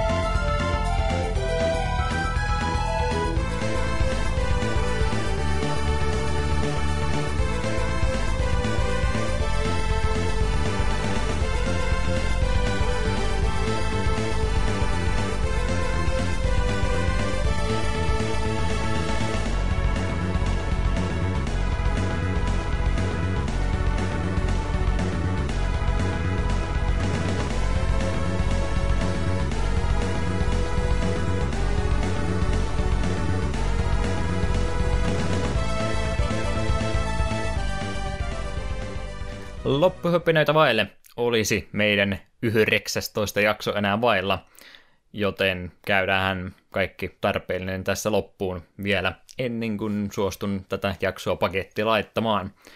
Eli postia, palautetta, yhteydenottoja otamme mielellämme vastaan, muun muassa sähköpostia takapölkky at ilman öönpisteitä on meidän sähköpostimme.